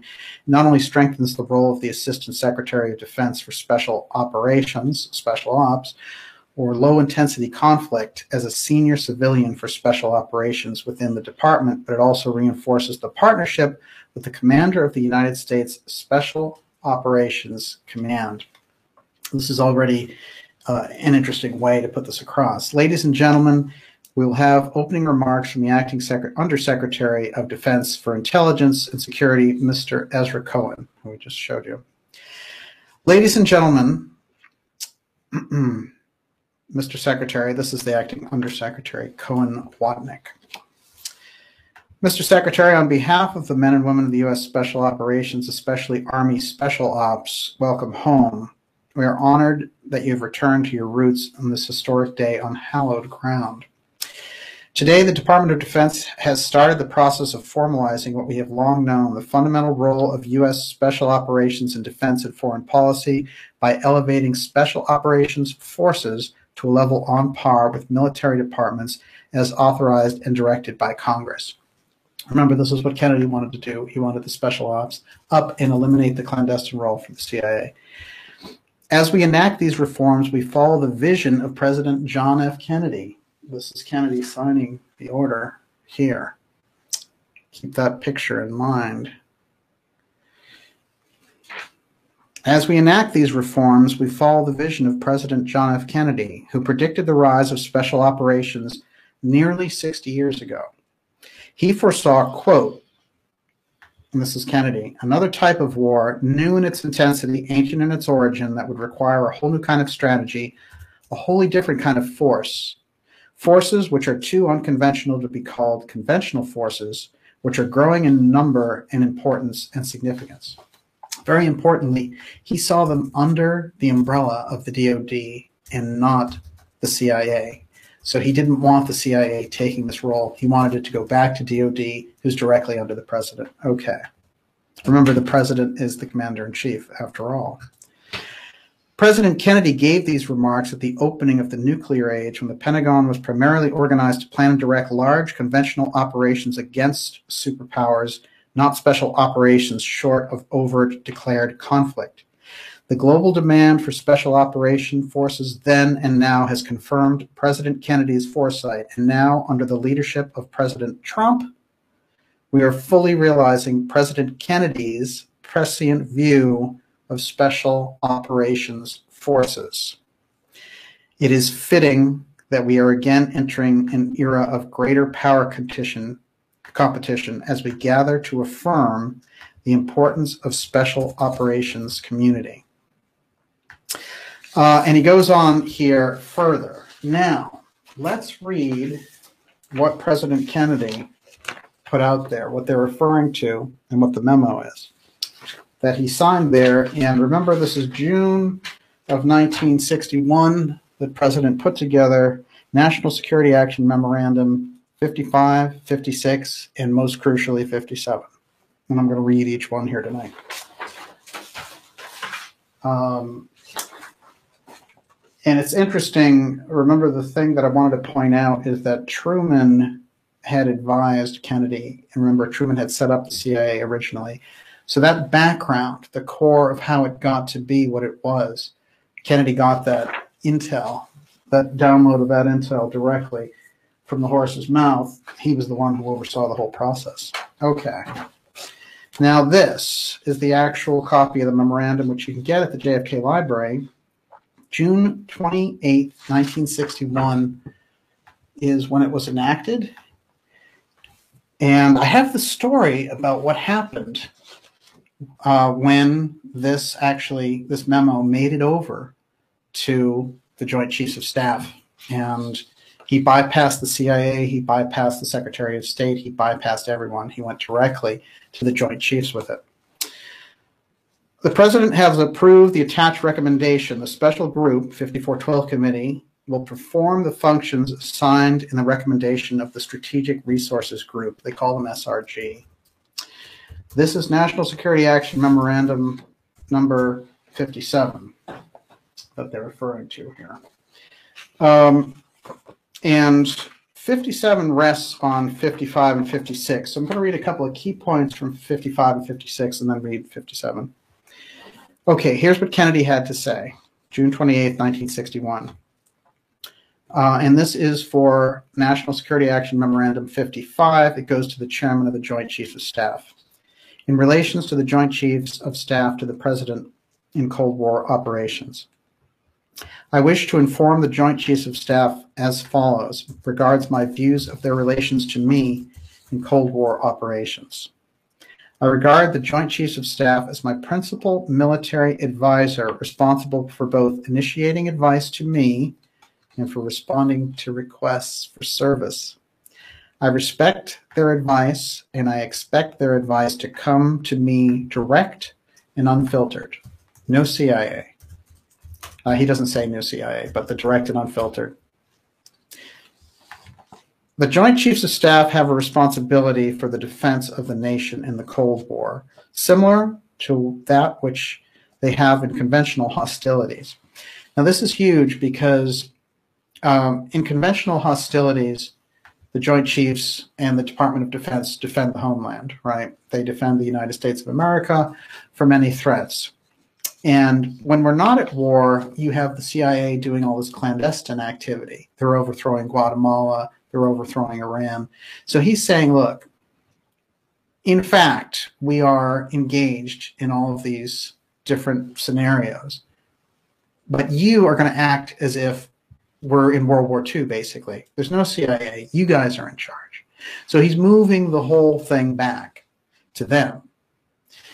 The Joint Chiefs of Staff have a responsibility for the defense of the nation in the Cold War, similar to that which they have in conventional hostilities. They should know the military and paramilitary forces and resources available to the Department of Defense, verify their readiness, report on their adequacy, and make appropriate recommendations for their expansion and improvement. Okay, so 55 tells them you're going to be taking this role even though this is a Cold War and we're not in World War II hot war. Um, now, the National Security Action Memorandum 55, that's the actual memorandum there, and it is available, as I said. Uh, in 56, they outline where the resources and the authority lies, and I'll just say one thing from 56. Okay, National Security Action Memorandum 56, just before 57. On June 28, 1961, you requested the Secretary of Defense, in coordination with the Department of State and Central Intelligence Agency, to make an estimate of paramilitary requirements and recommendation, ways and means to meet these requirements in accordance with National Security Action Memorandum number 56. The preparation of this report has been the responsibility of the Department of Defense in collaboration with Department of State and Central Intelligence Agency. the background. The definition of paramilitary forces used for this report is paramilitary forces that are forces existing alongside the armed forces and are professedly non-military, but formed on an underlying military pattern as a potential auxiliary or diversionary military organization. So the intelligence is gathered by the CIA. The special ops are the paramilitary forces who aren't doing, you know, they're not coming in with U.S. Army helicopters. They're not coming in identifying themselves. They're doing clandestine missions, but they're not, the CIA is not allowed to do paramilitary clandestine missions under this uh, 55, 56, and 57. Okay. This is NSAM 57. Responsibility for paramilitary operations. President Kennedy, June 28, 1961. For the purposes of this study, a paramilitary operation is considered to be one which, by its tactics and its requirements in military type personnel, equipment, and training, approximates a conventional military operation. Military operation, not a central intelligence clandestine operation. It may be undertaken in support of an existing government friendly to the U.S. or in support to rebel groups seeking to overthrow a government hostile to us. The U.S. may render assistance of such operations overtly, covertly, or by a combination of both methods. In size, these operations may vary from the infiltration of a squad of guerrillas to a military operation such as the Cuban invasion. The small operations will often fall completely within the normal capability of one agency. And then moving down. Any proposed paramilitary operations in the concept stage will be presented to the Strategic Resources Group for initial consideration and approval as necessary by the President.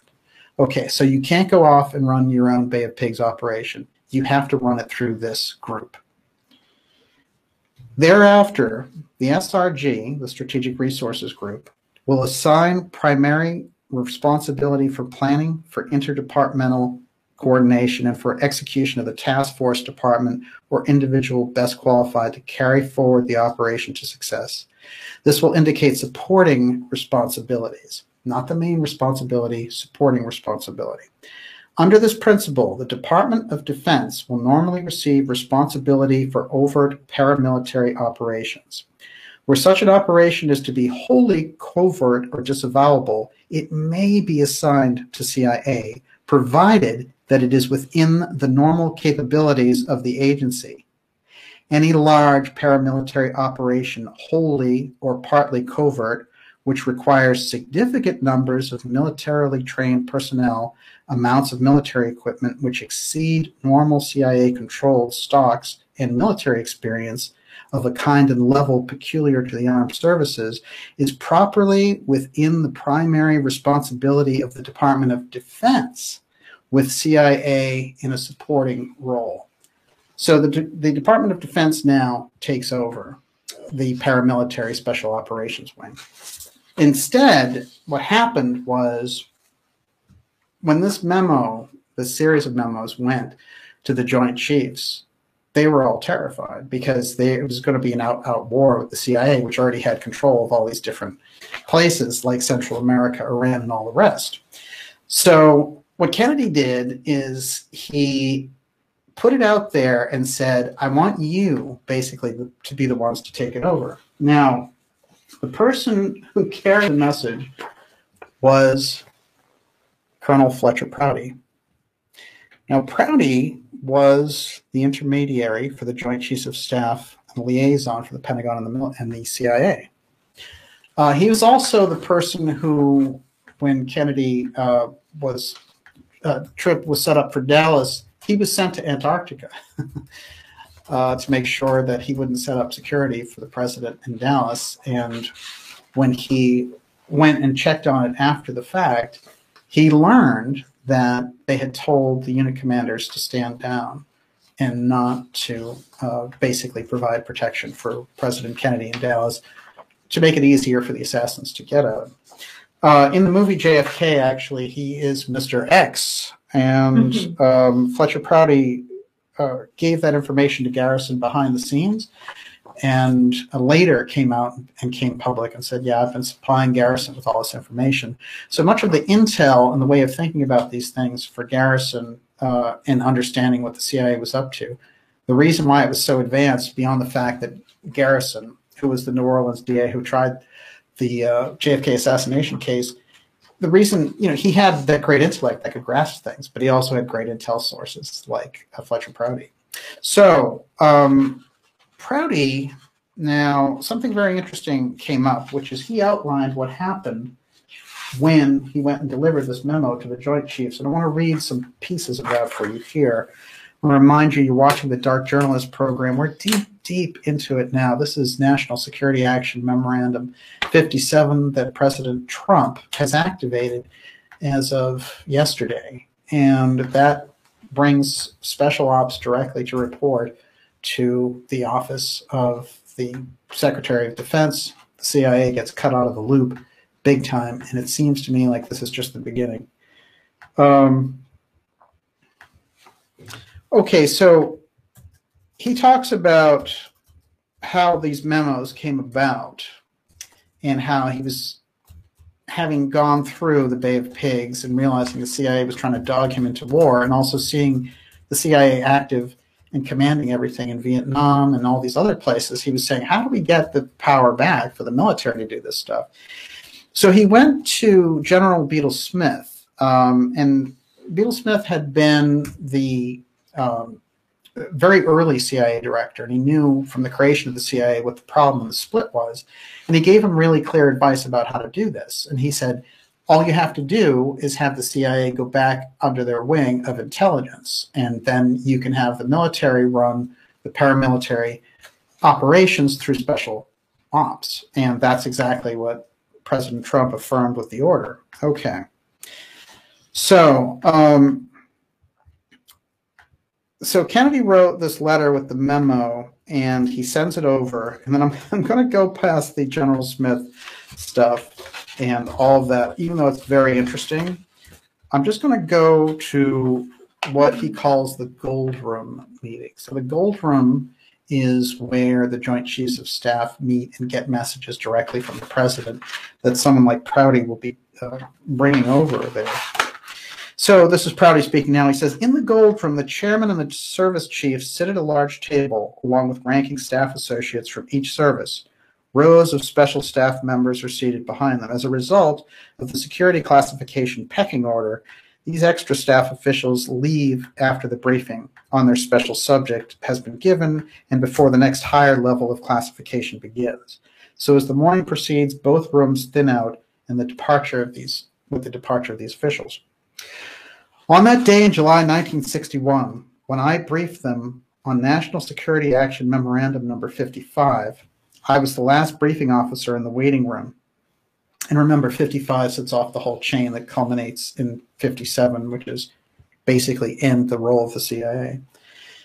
Um, so the briefing began with the definition of Cold War operations. The simplest way to describe this is to say they are secret, clandestine operations sponsored by the highest authority of the U.S. government in support of an existing government friendly to the United States, or in support of a rebel group seeking to overthrow a government hostile to us.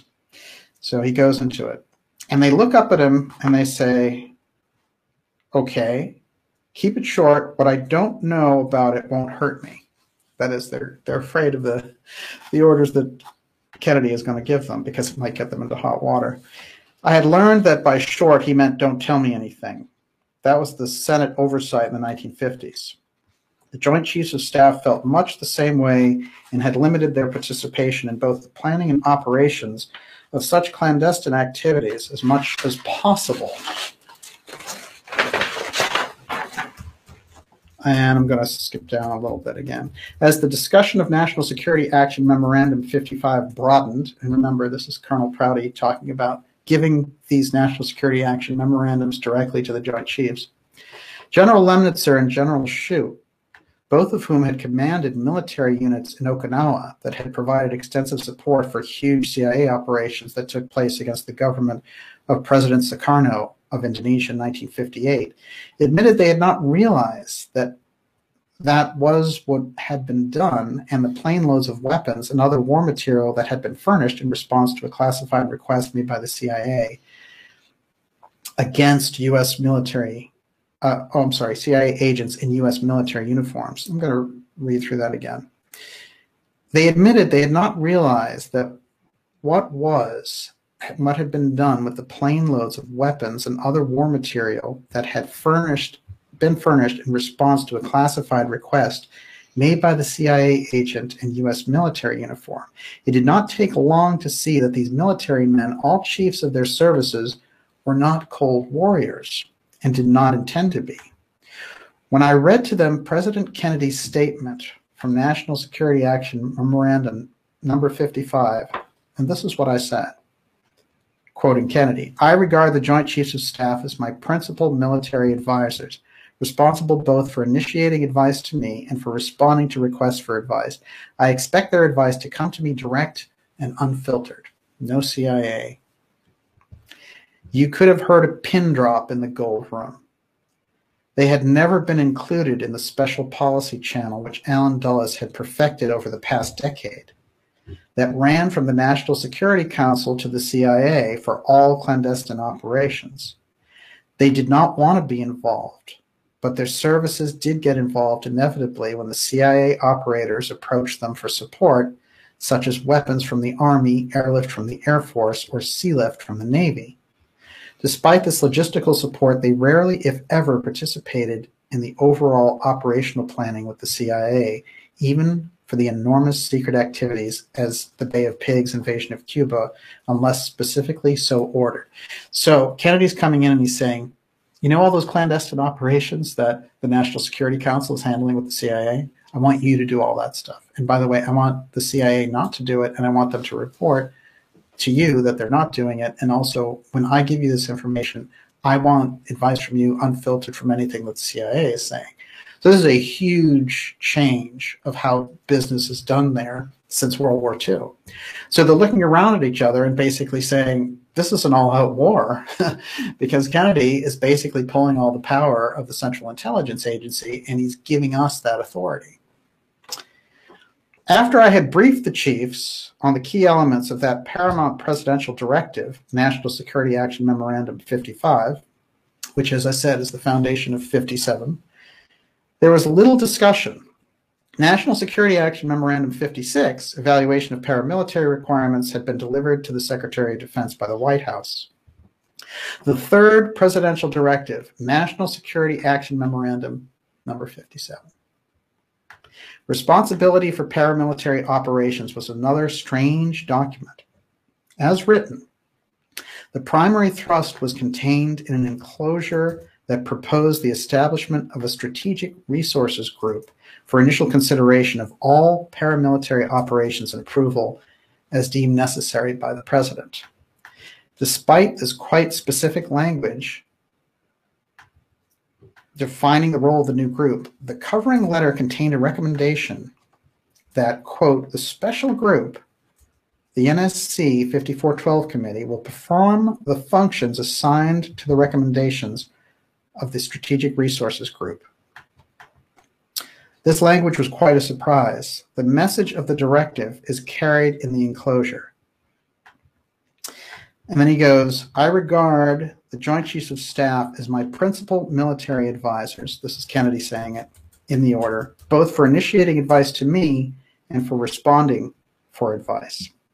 By concluding that Special Group 5412 Committee would perform the function of the new SRG, National Security Action Memorandum 57 left the former Cold War operation system in place with a stroke of the McGeorge Bundy pen. This circumscribed the role of the Strategic Resources Group, the super secret, secret 5412 committee that consisted of vice president, a high level official from each of the state and defense, plus the director of Central Intelligence Agency, had been created early in the Eisenhower years and had become a compliant tool of the Dulles brothers. So uh, then National Security Action Memorandum added any large paramilitary operation, wholly or partly covert, which requires significant numbers of military trained personnel, as we went over, is now going to come directly under the wing of the Joint Chiefs of Staff and the Defense Department. So this is the clash of things that were going down, but there's a loophole in there that the CIA took advantage of, which is they decided uh, the Joint Chiefs of Staff looked at it and they looked at Prouty and they said, basically, put that thing away because we're not going to engage in a full scale war. And until, uh, you know, President Kennedy calls us out and he's laid all this out and he's laid the CIA out, we can't activate the National Security Action Memorandum 57. So this is where it has sat in limbo, even though it's a direct order from the president all these years. 1963, President Kennedy gets assassinated 57 years ago. 57 years later, President Trump uh, is you know, by all accounts, leading, has huge crowds, and then the media starts saying, "Oh no, he's losing," and we have all these strange polls against him. And by the way, we're rolling out this candidate, and he won. And then all these questions about voter fraud come up. Then Trump looks across that abyss, and he fires the Department of Defense director, Secretary of Defense, and he installs a new one and that person then installs this Ezra Cohen as the secretary, undersecretary for intelligence for defense. They activate the order. This is the first time the order got activated because when Kennedy did it, it never got activated through the Joint Chiefs because of this loophole of the CIA being part of the 5412 group. Well, they seem to have solved that problem. And this is where we are with it. Uh, it's a huge earthquake to look at Kennedy's original order trying to circumvent the powers of the Central Intelligence Agency had created for themselves. They didn't have the authorization. The problem is the um, in the development of the CIA, they had just come out of World War II, and they were trying to also protect the fact that they had a nuclear weapon, but nobody else in the world did. So there's the, that's the reason we've never seen the CIA's charter. This is something that Professor Scott has pointed out to me. We as American citizens never get to see that charter. Ultimately, what it means is that they have some loophole in there for anything that they do, that they can basically do anything. And this is the problem inside the power structure in dealing with the Central Intelligence Agency, whether they're rigging elections, whether they're doing illegal things overseas, whether they're propagandizing American citizens. We have this problem over and over again. Uh, or whether they get into the business of creating a UFO threat. You know, they over and over again this conduit of the powers of the deep state through the Central Intelligence Agency. So, um, what you have to look at when you see Trump and the things that he was working on for the America First group, we're looking at a situation where that group had not been in power for a long time. Because basically, you have to go back almost to the 50s and Eisenhower to find that National Association, the very America First aspects. You might say in some ways the Reagan administration had some of it, but the Reagan administration was um, also hobbled by the presence of the Bushes. And so it, it never got, you know, in many ways it gave up too many of its rights. But it never sold out to the point that Clinton did with NAFTA and GATT, for example, making China the supreme ruler of trade and uh, sending all of our factories over there. So Trump in representing that group, he goes and he faces off against China and he gets a much better deal for America. And then what happens? All of a sudden, uh, aside from all these efforts to remove him as an agent of Russia and all this nonsense, um, oddly enough, the the COVID virus and all that stuff directly out of a Chinese lab, which by the way has a huge affiliation with Dr. Anthony Fauci in Wuhan. Um, those types of things and that connecting the dots on that picture, bringing it down to this moment just yesterday when the Undersecretary of Intelligence and the acting Secretary of Defense come forward and offer this up and say, look, we're activating National Security Action Memorandum 57. And now it's only two days before the Kennedy 57th anniversary of the Kennedy assassination. I mean, it is remarkable when you think about the implications of what has taken place. And that the defense secretary got removed after the election is huge. Uh, but we also saw that the cyber terrorism uh, director, he also got removed, and all those other people that were around Esper got removed. So it's a gigantic shakeup. And now we have, while this election interim is going on, we've got Ezra Cohen and we've got Christopher Miller. Those are the heavies at the Defense Department right now. And what was their choice with Trump? They decided, what do we have that's on the books that we can move forward? Because, you know, in that interim period before the new administration, whether it's the second Trump administration or Biden, you're not supposed to do a whole lot. You're not supposed to change the, the framework. You're supposed to have it continue. So what they decided was the thing we want to do is already there. It's in the Kennedy document. It was just never executed. And that's how we got it. Everyone, you're watching the Dark Journalist Show. Wow, this is really, we're going deep on National Security Action Memorandum 57. This is not um, something that can't be confirmed or needs to be speculated about. The document exists, they used the power to execute it, and they invoked President Kennedy when they did it.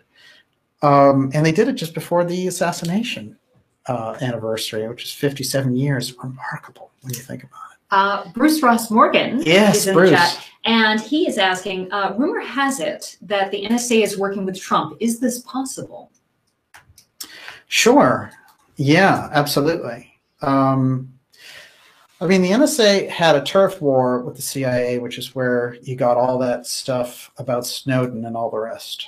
And I think that Trump has looked out over the CIA and the NSA and he's figured, which one of these groups can I work with? And I think when he got Haspel, he thought that he he had something going on there that he could um, kind of work with. But as it turned out, she's checked out on him quite a bit, and I think that she's probably the the next shakeup here that we're looking at. Um, I do feel like there are forces in the NSA that still feel that the CIA has overstepped their bounds. The problem is the NSA has overstepped their bounds by recording everybody's phone calls and emails uh, for that huge center in Bluffdale. So we're looking at a lot, a lot of uh, issues here in relation to this.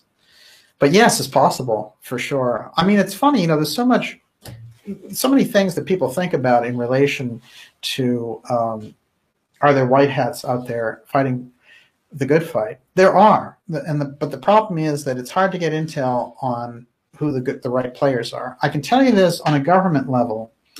When you see governors or presidential candidates talking about mask mandates or lockdowns for cities based on the you know medical hysteria that they're pushing, which isn't backed very well by science, then you know that those people are not for freedom. But the people like Governor DeSantis in Florida, for example, who says, I'm not going to lock my state down and I'm not going to do forced, um, you know, any kind of forced injections are not going to happen in the state. That's a freedom state. That's what all of America should be about. That's based on the Constitution. When you see the same thing with the South Dakota, uh, you know, who's getting all this flack in the media, the media is not an American entity. It is an entity that's pretty much trying to undermine and overthrow America and make it part of a larger empire. So, you know, we, we have to remember this when we're dealing with it. They're There's, owned by oligarchs, right? Who play golf together. This is not a public service uh, organization, the media. They're not doing this because they're, they're out to give you the truth. They're for profit uh, companies who sell them services to the highest bidders. And they do their work on mostly on behalf of the war machine, you mm-hmm. know, whether it's in this country or other countries. So we saw that their biggest disappointment in the 2016 election was Trump and his populism got in. And so the whole let's have war with Russia thing wasn't going to fly. All right, what else you got? Um, do you do you have, have those pictures of Trump with his? You, are you going to present those? Oh, oh no, no! I did a big run oh, of that in my okay. Twitter feed. Okay. They are fascinating. Uh, um, oh, so if you go, bad. if you go, no, no, it's mm-hmm. good actually because if you go to twitter.com forward slash dark journalist, I put a series together there of pictures that they're using in the media, and they keep showing the president from behind. So they show his back, and sometimes they show like arrows you know, mm. it, it, it's very. It looks like an assassination. It really does, as if that's uh, a bullet um, yes, trajectory. Trajectory. Exactly. No question about it. Mm-hmm. Everyone, you're watching the Dark Journalism program. We are on X election episode. This is going deep now. Trump activates JFK National Security Action Memorandum 57, built on uh, NSAM 55 and 56. We're going to be taking your questions in the second part of the uh, part of the program. I want to um, remind you to go to darkjournalist.com and sign up for a newsletter there. Uh, that keeps us in touch you know, we've been seeing insane, and we've we've been pointing this out for months now, but the incredible carnage of mm-hmm. these social media companies just deplatforming anyone who says anything that doesn't fit in with the and right or left it doesn't matter if you're on the right and uh, you know they got a, a, lot of your conservative commentators off and just uh, got rid of them and if you're on the left you know they took so many of those people, Glenn Greenwald or um, any of these different, Dan Dicks, you know, from, who does all those uh, programs in Canada, they just get rid of them. And uh, so that could very easily happen. The best way for us to stay in touch is to have that uh, back and forth directly through the newsletter. And it's a free newsletter. You get it once a week. There's very little marketing or anything else in there. It just lets you know what incredible uh, events and shows and top guests we have coming up for you. In the last month, we've had Dr. Joseph Farrell. Uh, I see Dr. Farrell in the chat. Mm-hmm. Joseph, it's great to see you. Um, Professor Peter Dale Scott, Russell Targ, who directed the remote viewing program. Um, they're all different pieces. Catherine Austin Fitts, the former HUD secretary, who's been on the program since the very beginning. I mean, the, these are the people that you want to be hearing from. So make sure that you are signed up. Take the time to go to darkjournalist.com and uh, sign up for that. While you're there, you can get behind the show. Uh, we've made it very easy to become a member. Uh, I think, if anything, I mean, it's it's basically like uh, money you won't miss because uh, we don't we don't make it expensive at all. But I do think it's important, uh, and we do appreciate all the support from our subscribers. Yes, Miss Olivia. Uh, now, John had a great question. Do you think that Trump knows he's a target? Oh, yeah. he has his own security force, mm-hmm. which he operates around the Secret Service. And, uh, but you know, it's also interesting because I think he's been a target his whole presidency, but I think that it would have been very obvious to get rid of him in that fashion. So they try to hamstring him long enough.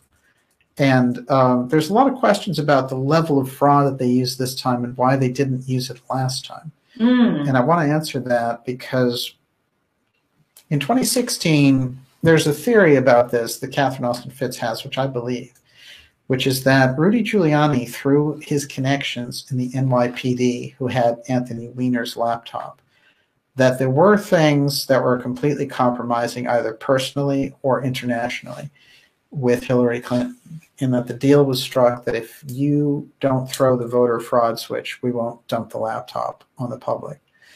And I think behind the scenes, um, it makes sense that that kind of a deal was made. The other thing is that the force of the Trump populism breaking through at that point was just overwhelming. And uh, I think on some level, they just stood down. Um, however, they figured, okay, we were boxed in. But now uh, people like Brennan and all these other people on the CIA side decided we'll really trip Trump up. You know, we'll make him guilty of this crime with Ukraine, and we'll make him guilty. We'll make him a Russian spy. You know, remember the Steele dossier, and he was supposed to have. they were supposed to have all this compromising video in Russia, and that's why uh, Putin could pull Trump strings. Remember that whole fantasy? And they call Alex Jones a conspiracy theorist, mm. right? They had Maddow and all of the Meet the Press people and the real, like the worst. Uh, it just had no substance. And what's amazing is people who were Democrats, and I've pointed them out before, like Taibbi and Greenwald, they took a look at this and they were like, this is the dumbest thing I've ever seen in my life. And they understood where it was coming from you know, uh, one of them, I think it was Greenwald, who said this is going to end with Wolf Blitzer on top of the Statue of Liberty with like a plunger for Marxism. You know, it is. It got so weird. Those people are so bought out that um, it doesn't matter what political stripe you are. That's embarrassing. You know, they are crazy. They're, I know it's so crazy. interesting that yeah. we're called crazy, right? uh, you know, but they are nuts. Absolutely. And you have to wonder why. What are they? What is driving them crazy? Were, were they crazy to begin with? I mean, they've gotten crazier and crazier and crazier. Yes, they have. Well, it's interesting too. If you look, you know, before when they would deny things, like when the Kennedy anniversary would come up, they would say, "Oh, Lee Harvey Oswald was a lone assassin who was." Someone who wanted attention because he was a loser in life and he got his opportunity when when Kennedy went by his window. It was ridiculous. First of all, for the record, Lee Harvey Oswald got his job at the Texas School Book Depository six weeks before Kennedy happened to drive by there. No one knew, except people in the Secret Service and some people in the planning department, that Kennedy was going to drive by that window. What are the odds, according to their story, that you know, this guy who's supposedly left wing radical uh, commie just happens to get his job in this place where Kennedy goes by. and, uh, you know, I mean, it's just absurd. The other thing is that there were so many connections with Oswald and the CIA and right wing operators like Guy Banister um, that that whole thing about him being a leftist, the, he was just undercover, basically. I mean, it's stupid. It's so easy to peel that back. And they've kept this joke going. And it, it brought it all the way from that low, which was Stonewall, Stonewall, Stonewall. And then they bring it to Anderson Cooper on election night saying, President Trump is like a, an obese turtle on his back, flailing. Oh, that's intelligent commentary, Anderson. Where'd you get that? So they pay you, what, $25 million a year to sit there and about that. That's good analysis. it's weird, isn't it? Uh, and guys like Cooper, of course, were recruited directly out of college for the CIA. Right. How many CIA agents are there in the media? Well, this is an interesting question. We used to have a better read on it. We know that, see, they used to be able to crack these things open. When they had the Church Committee, when they had those investigations in the late 1970s, the CIA admitted to having 400 paid assets in the media. How back big is, then. I mean, how big is the program now? Think about mm-hmm. post 9/11. Yeah, Remember, or do you need to be a member of the CIA to even have a job there? I mean, particularly an anchor for sure. You know, if yes. you're high up. Yeah, well, think about the kind of gravitas that it gives you if you're locked in with the CIA in there.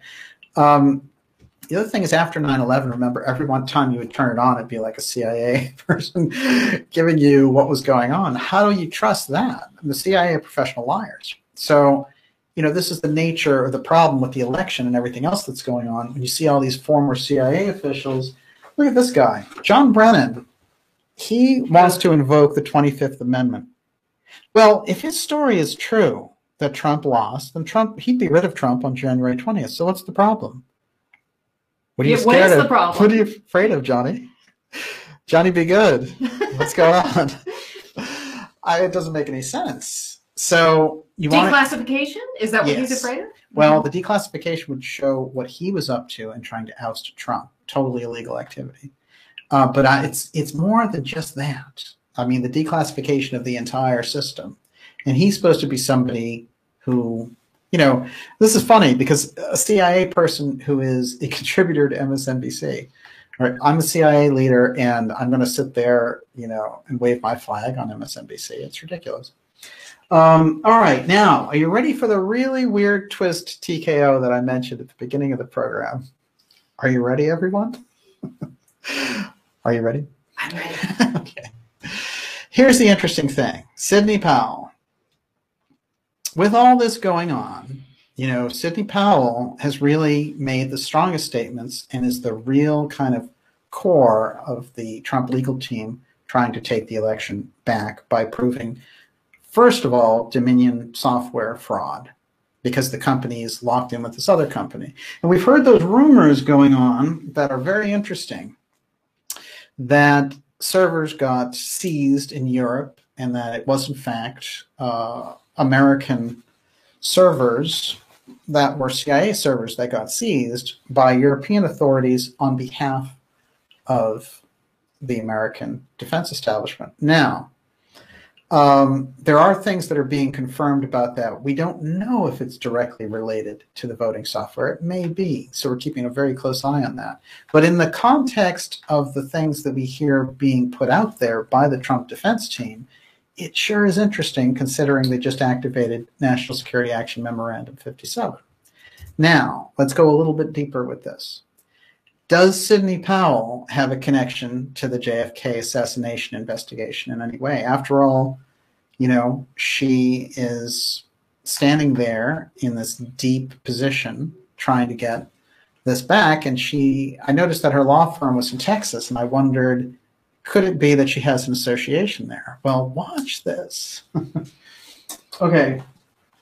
First of all, I want to say this, and I, I did flag her on the show. Uh, I tagged her on Twitter to let her know we were doing the show because I think that she got a really kind of bum rap from the media. And um, even when she was turning to people who were supposed to be supportive, like Tucker Carlson, she was again getting the shaft. Look, if what she says is true, then her life is in danger. So, if anything, all hands on deck should be look protecting the interests of this, and she may be holding the keys to the entire voter fraud that we've been witnessing. In that case, her information and her personal safety are two of the main things that we should be paying attention to. Um, Powell, one of the things I pointed out about her was that she has overturned, and this is one of the great things about her background if you get into it, she's overturned over 70 cases at that federal or Supreme Court level of cases that were already decided in one direction and she got them to flip back with her deep research. This is a major, powerful, heavy hitter. And uh, it is not someone who would lightly go out there and make claims about Dominion software that she couldn't prove. In 1980, she got involved in a case that was all about a major drug dealer. And the drug dealer had set up a hitman to get rid of the judge who was going to preside over his sentencing. Um, this case, all about Judge Wood slain there, um, there were so many different strange connections to this case. I could do a whole X episode just on that. But the person that they figured out who had done this, had been the hitman, was someone named Charles Harrelson. Aha. Now, Charles Harrelson has a very interesting history for those who know the JFK assassination because it was implicated that he was one of the tramps that they caught in the back of the uh, behind the grassy knoll and behind the Texas School Book Depository that was hanging out in these boxcars, not doing a whole lot, and were kind of well dressed uh, for tramps. He, uh, when he was caught, it was interesting. He said, "I'm guilty, and I also was associated with the JFK assassination. I took part in it." Now, what's interesting is the drug dealer in question, his brother had tapes of Harrelson. And he said, Oh, look, um, Harrelson always said this. He often showed us where he was when the shooting took place and how he had participated with the team in being involved in this. Um, Harrelson himself was someone who they said was an organized crime figure, but he had actually worked for the CIA uh, doing contract type jobs. An odd thing that I found out that I never knew in relation to Harrelson, which I think you'll all find fascinating, is that his wife, I mean, there's so many weird things about him, but his wife, her last name was Oswald. So her name was Diane Oswald. Um, now, they had a child, and the child's name was Woody. Woody Harrelson, the actor. Mm-hmm. So, you know, uh, once in a while you hear it ping ponged around. Oh, Woody Harrelson's dad was involved in the JFK assassination. They're like, oh, it's another crazy JFK theory. Uh, Except no. it's real. I mean, as it turns out, Woody Harrelson's dad was a hitman. That's on the record. And they're doing a whole series about that. There's a podcast out there about like the son of a hitman, which was just getting into the life of Woody Harrelson dealing with his hitman dad, who's passed away in prison now. Um, he um, he has some very unusual pieces to the Kennedy assassination. I'm going to read a little bit of his background here. You're watching the Dark Journalist show, everyone. This is the X election special. Trump activates JFK National Security Action Memorandum 57. In September 1980, Harrelson surrendered to police after a six hour standoff in which he was reportedly high on cocaine. During the standoff, he threatened suicide, stating that he had killed both Judge Wood and President John F. Kennedy. In a television interview after his arrest, Harrelson said, At the time, at the same time I said I'd killed the judge, I said I'd killed Kennedy. Um, now, the drug dealer's name that uh, Powell prosecuted, she prosecuted Harrelson and um, Chagra Jamil Chagra, who was the real, like, incredible player between Las Vegas, Texas, Mexico in drug dealing. Both Harrelson and Joe Chagra were implicated in the assassination of the judge. Uh, Joe Chagra was the brother of Jamil Chagra. Um, and Chagra received a 10 year sentence. Jamil Chagra was acquitted of the murder when his brother Joe refused to testify against him. You can imagine that. Chagra was represented by future mayor of Las Vegas, Oscar Goodman, then a public defender. In a plea bargain, Jamil Chagra admitted to his role in the murder of Judge Wood and to the attempted murder of U.S. Attorney.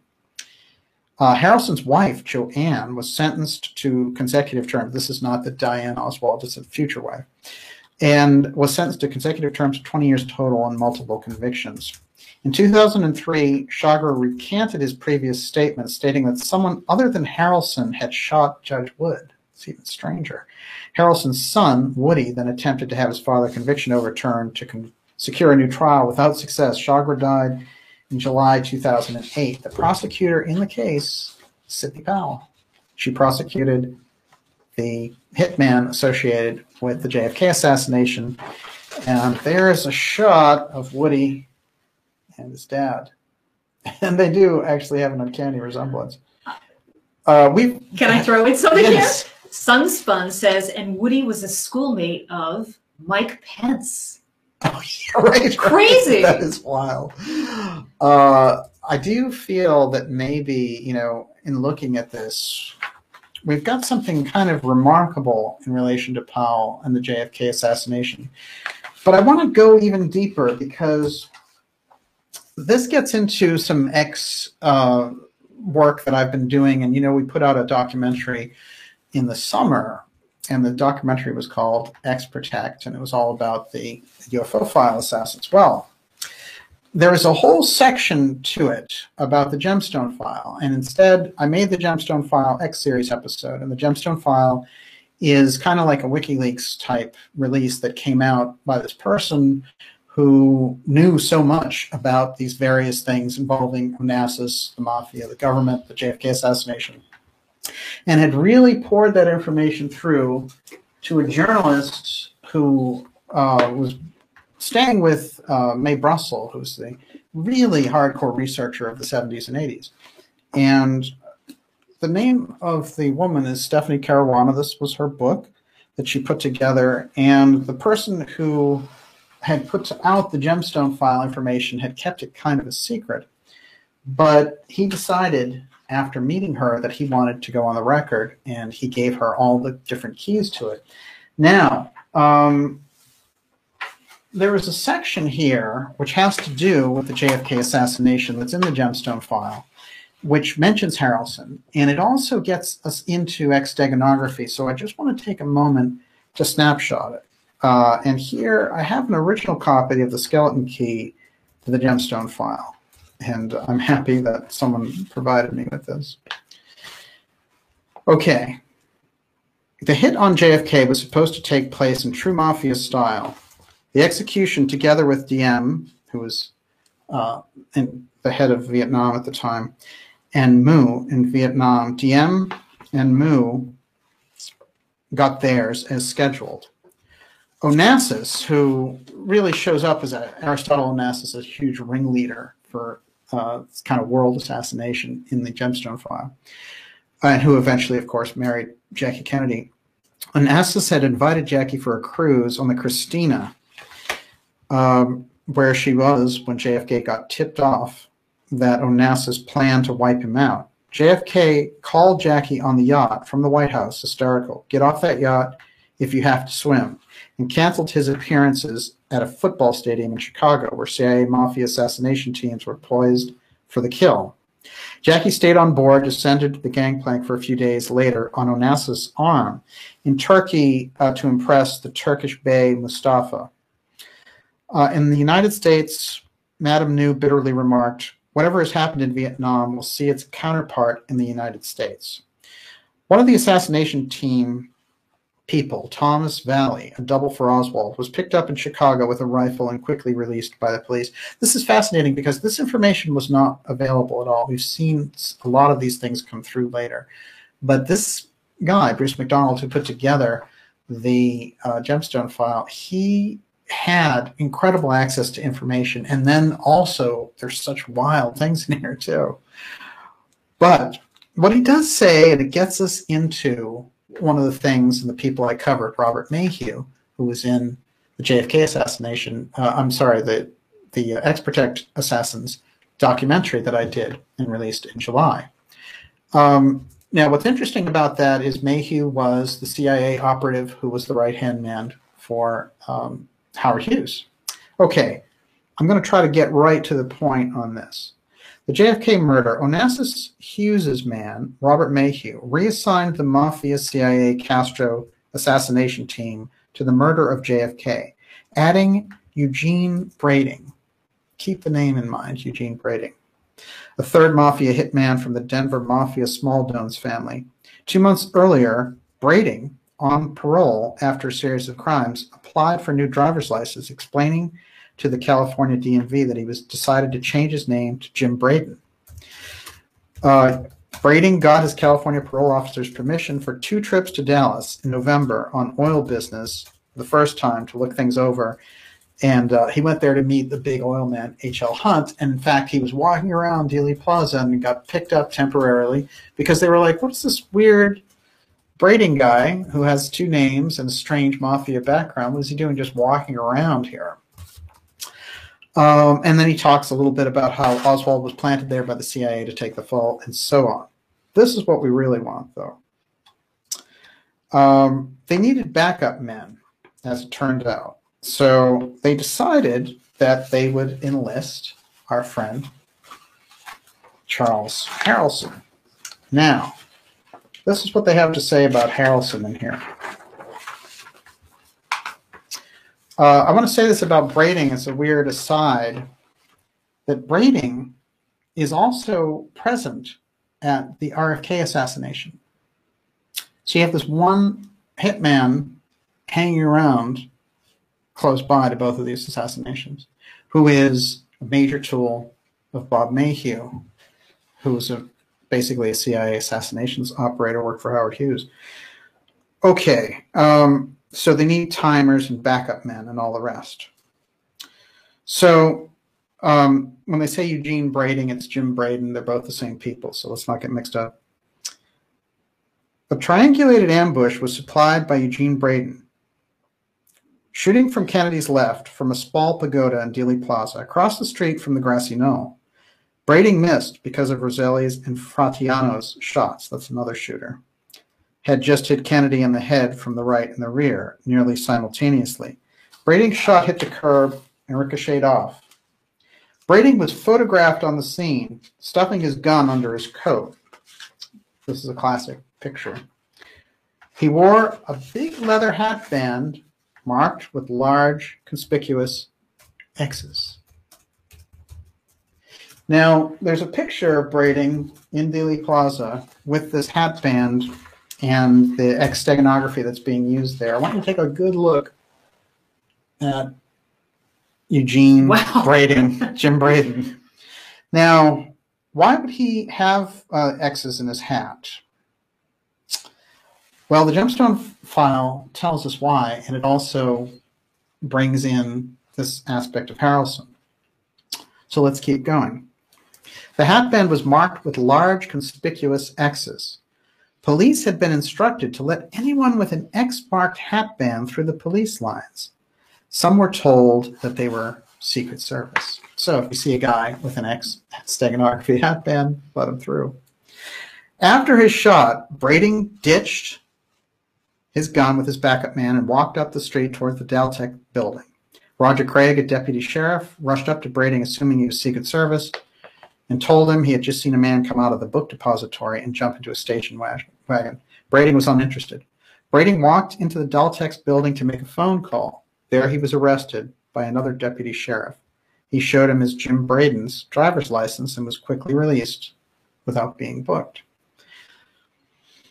Okay, three men dressed as tramps picked up the spent shells from Dealey Plaza.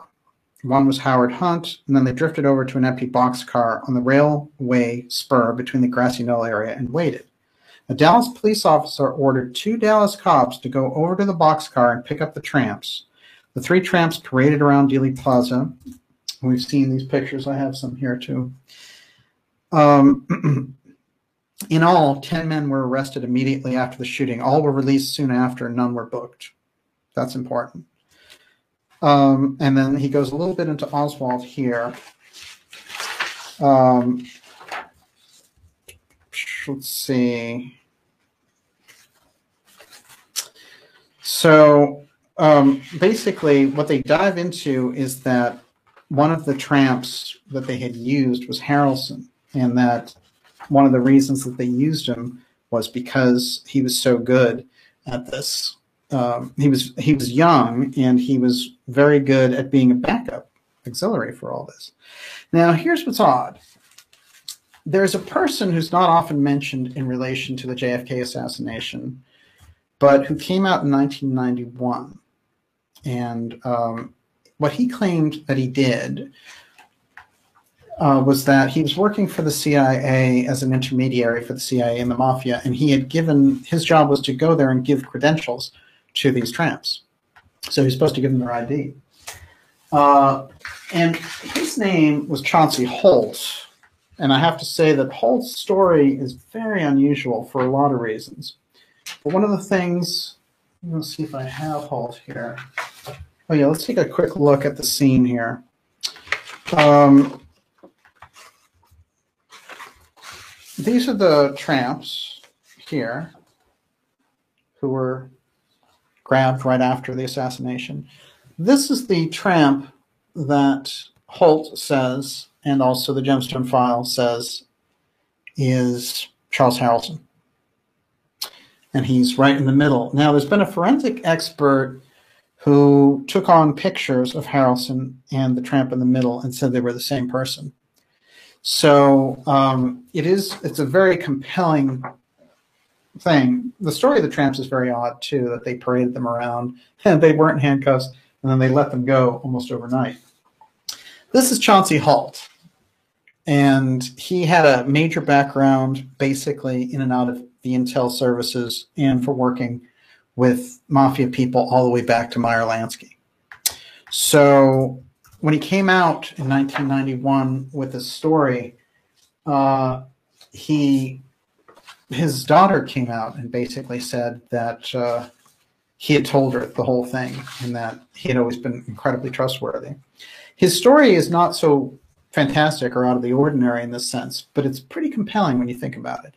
So here's just a quick bit of Chauncey Holt. Everyone, you're watching the Dark Journalist Election X special, and we're going deep on Trump activating JFK National Security Action Memorandum 57. We found this connection now with Sidney Powell and her prosecution of Chagres, who was a major, Jamil Chagres, who was a major drug trafficker on a scale not seen. And she got her conviction, but she wound up convicting his hitman also, who was Charles Harrelson. And Charles Harrelson now, and what he was doing there in Dealey Plaza, becomes very interesting in the whole wave of this case. We're just going to take a quick look at what Holt has to say. this is Holt. At the time of the shooting, the moment the shots were fired, we knew something went awry. We didn't know why, but from the screaming and carrying on we knew that there had been one hell of a bad incident. At the time, what went through our minds was, hey, we had gotten ourselves into something way over our heads. So I scooted under the train, went under to the other side of the car, and I encountered Charles Harrelson and Montoya, who was the other one of the other tramps. We searched out the car, which was not too far from the engine. I climbed into it, closed the door, and sat there in silence while I monitored the radio and listened to what was going on. We were in the railway car 1231 to 1232, almost immediately. It's like a minute after the assassination. As soon as the shooting started and there was pandemonium and people were running all over the place, when actually we look back on it, we could have easily lost ourselves in all of this stuff. We could have gotten right up to the grassy knoll, thrown ourselves on the ground like everyone else was, started screaming, and that would have been the end of it. We were in the boxcar for a long time Actually, we heard a lot of transmissions. I estimated that it was almost two o'clock, although my watch was still in Arizona time. I had a bad habit of not changing it. okay, I'm to skip down a little bit. So a security officer, police comes in. He asks who we were and what we were doing there. Just about this time, while we were doing this, there was a lot of confusion, pandemonium. Actually, a lot of, I would term, jubilation on the part of the police officers there especially FBI agent Gordon Shanklin, which led us to believe that our release was because of something that happened. Although they had said it on a number of occasions, someone else was arrested. They had caught someone in the Dal-Tex building. I heard someone say, We got one of them. But then the matter came in, and they had indicated that they had got the individual that had killed a cop in Oak Cliff. All at once, it seemed to me as if I was considered even what I considered prematurely. They indicated they had the guy who had shot the president. And at the same time, the level of attention on us, they had some other people they had detained and looked like they were going to arrest, including Braden. Jim Braden was there. I didn't recognize him at first because he had a hat on with some kind of Texas style hat band on. And I didn't know him that well, if you know what I mean. But I knew that I recognized him once I got there. Once we got in there and these events came off because they happened almost all at once, at the time we arrived there, then the attention shifted to Oswald. So they end up letting them go, including Harrelson. Now, a little addendum on this that there's a tramp picture that shows someone walking by Harrelson. And the person walking by is, uh, according to Fletcher Prouty, is Ed Lansdale, who was his boss, who's the same one who sent him to go to Antarctica when Kennedy was going to be assassinated in Dallas so that he couldn't set up the arrangements. This is the picture of him walking past uh, Harrelson. We're just closing in there on Ed Lansdale. This, uh, and it's interesting because Prouty sent that a, around to a number of different people that he knew who had worked with him without mentioning, who do you think this is? And they were all like, oh, that's really strange. What on earth was Ed Lansdale doing there?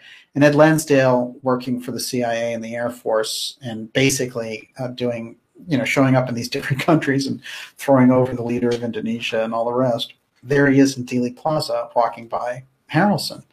And basically, the conclusion that Prouty came to was that he was trying to calm him down, say, like, don't worry, I know you're getting arrested, but this is going to work out okay. That's Lansdale there with Allen Dulles in this shot.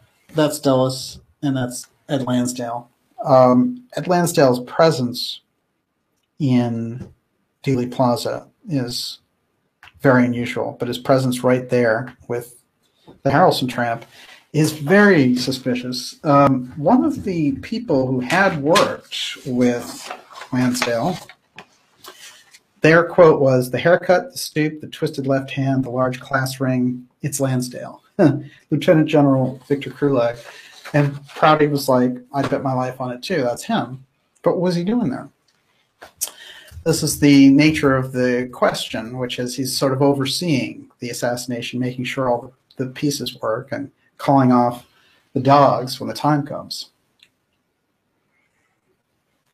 Everyone, you're watching the Dark Journalist Show. Here we are, deep, deep, deep now into episode X election. And um, we've been looking at the Trump connection here, activating the National Security Action Memorandum 57. And Sidney Powell and her interesting and I would say surprising connection with the JFK assassination investigation and Harrelson. Just absolutely fascinating. Uh, David Tremina. Yes. Dug up a little factoid that's great. Ah, yes. Um, not only was the mayor of Dallas in 63 the brother of Deputy CIA Director Charles Cabell, yes. but Cabell set up Project Grudge, which led directly to Project Blue Book. Ow! Oh, yes. Excellent. Wow, it's a fantastic point. uh, what else you got? My camera's going crazy. Um, oh, okay. So let me ask you about. Okay, so Ed Kaufman wanted to know: Is there any significance with Chauncey coming out the same year as Oliver Stone's movie? I think it was in the zeitgeist, mm-hmm. honestly. Um, there were a lot of people who came forward. Look at Judy Baker, for example, um, who came out who had been associated with Oswald. It's quite remarkable. Well, and Babushka Lady, right? I forget her name, right? She came out because of that, right? Because of all of Yeah, I think mm-hmm. it gave everyone the kind of, you know, it was sort of like um, it gave them permission. Mm-hmm. And there was a feeling, remember, those congressional hearings are why the records were ordered in the first place. So let's remember that too. Um, oops have a little camera fun here. Hang on. Hang on, everyone. Yes, yes, yes. Keep going. Okay.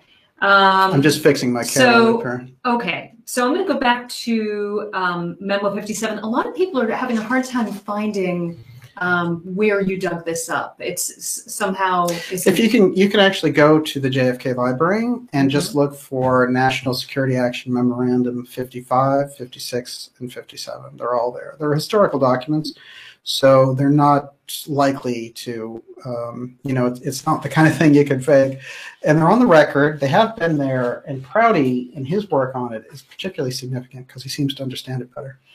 James Clements wants to know, so exactly what does Memo 57 give Trump the ability to do?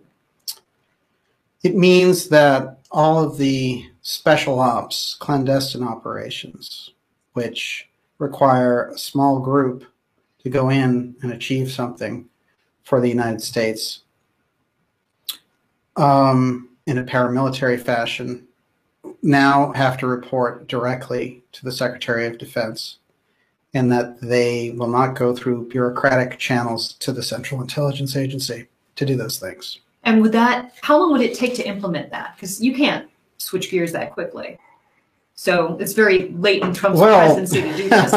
as JFK found out, he couldn't implement it at all. However, um, they were smart to know that the law existed because to create an executive order to do that now would be a remarkable thing. You know, it would be like, oh, he's changing everything. He's changing the way we do business. Well, Trump was smart and his team was smart. And they said, you know, there's something out there that already does this. So let's use it. Everyone you're By watching. a Democrat, a beloved Democrat, well, which yes. I think is also really interesting. So. Hmm. I mean, there's so many different things when we look at this that what Trump is trying to really put over is that I can take the power of the CIA. I have it. Within that memo is the power to do it. And so it, it might be an ultimate raise uh, for the CIA. It might be the ultimate, you know, you guys aren't going to get the better of me. That's kind of the way I look at it, actually.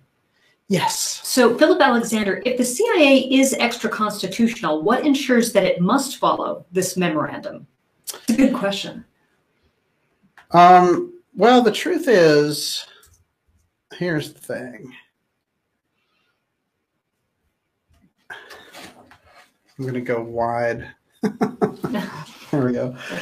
Yes. Sorry, I'm just adjusting mm -hmm. my picture here, getting that straight. Um, here's the thing when we look at it, we've got an agency that runs around the world making up its own rules, staging its own election coups and various deals and crimes, and has their own air force and has a staff and a budget of millions of dollars every year. That agency was the brainchild of coming out of World War II, and it was only agreed to by Truman under certain conditions. And then what happened was it just grew and grew, and then they were able to do things. And so the military on their side was like, oh, if you can do this thing without us admitting that it was us, that's what paramilitary activity is all about. So if I have all these revolutionary wars going on, I can send you down there to Central America and I can have you influence these groups and, you know, do these different things to overturn an election so that we get our guy in and that the communists don't have a foothold. Now, they often use the communist excuse, just like, you know, the excuse to take over Cuba was, oh, since Castro is getting his support from the communist side, then we should be able to do this, and we can use any means possible. So they thought tricking Kennedy into it because he was green, supposedly, they misjudged him. They thought he'll do this because we have this kind of control on him. Well, it didn't work out so well because he didn't fall for it, but also it, it embarrassed the United States at the time. And one of the things you have to remember is when you go back there, um, and really listen to the whistleblowers of the time, they were saying that there were people in the government who were naming different streets and different buildings after themselves and their companies and stuff when mapping out Cuba. They thought it was a done deal.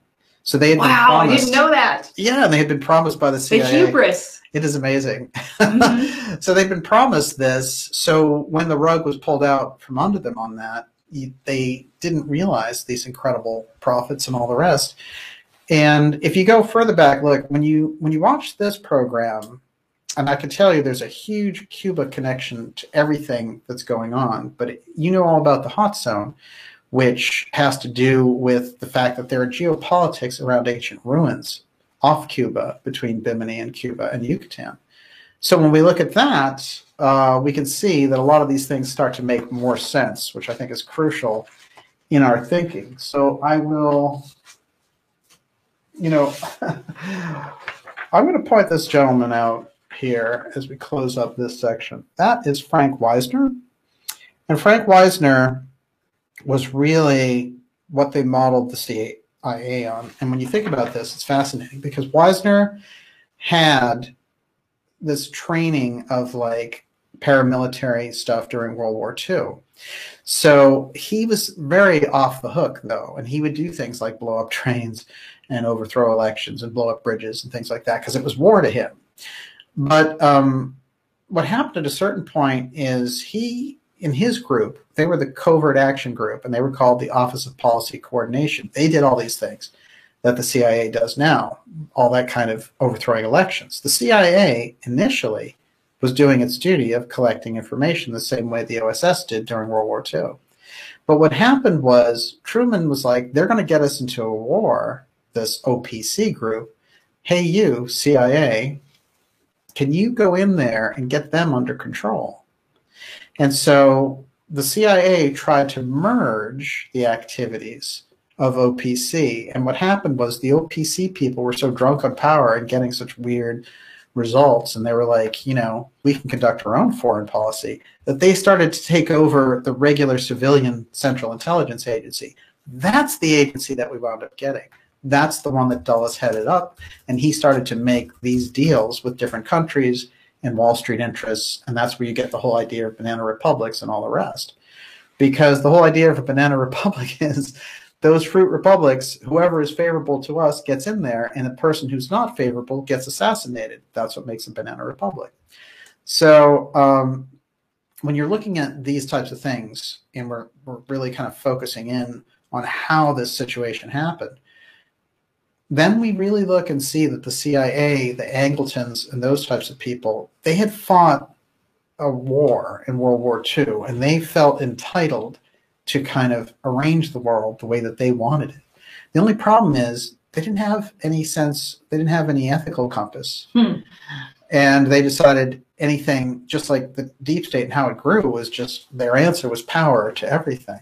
And at a certain point, you know, when you think of the Cuban Missile Crisis, that group would have easily exchanged nuclear weapons to get what they wanted. They were that crazy. This is the same people that we're dealing with.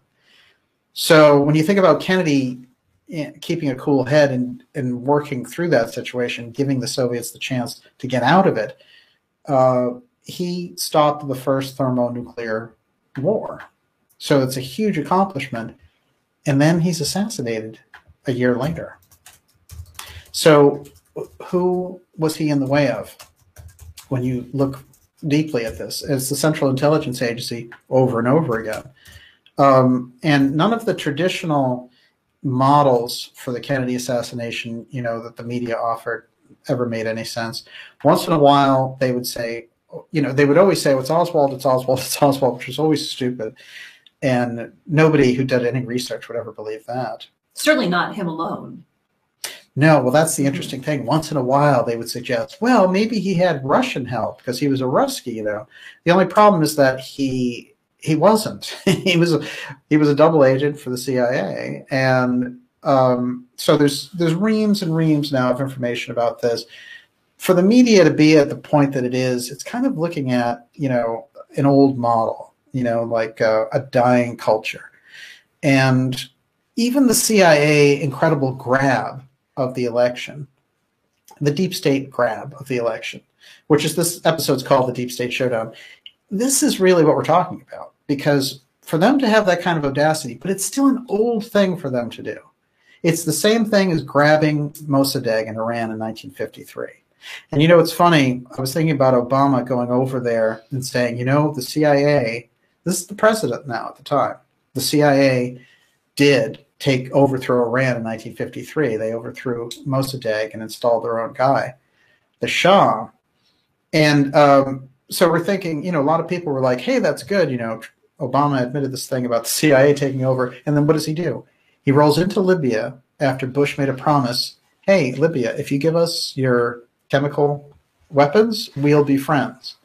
And then instead, the United States, Hillary Clinton and Barack Obama, in a vicious fashion, make Libya a failed state, bomb the hell out of it, and set up a central bank and basically steal their gold. So, um, and now it's run by like weird war- warlords. And you know, right? You think about it, right? Uh, Gaddafi, as weird as he was, mm-hmm. he had apparently the people had a fairly decent life. Like they had pretty good health care, and you know, so this idea that Gaddafi became hot on our radar, they just wanted so they wanted the profit of having their own version of what the Republicans had done with Iraq, you know, and they were like, we can do it faster and cheaper, basically. So this is the kind of sick mentality, but, but that's Obama, you know, and I know a an interesting uh, and a prominent doctor uh, that I talked to about Obama, and this is somebody who's a liberal Democrat, and she said, "Where is Obama? Why is he collecting fifty million dollars for a book? Why isn't he during this going into inner cities and like?" you know, trying to create funds for those people who've lost jobs and people in minority communities.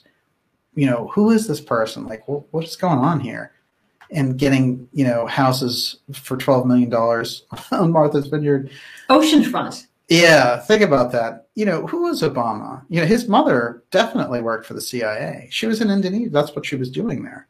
And you know what's weird? I did research on it, and uh, she worked for the father of the first secretary, Treasury Secretary in the Obama administration. There were all these weird loops with that. So we get these people, and I remember that um, the CIA bragged actually that they had recruited Clinton out of college.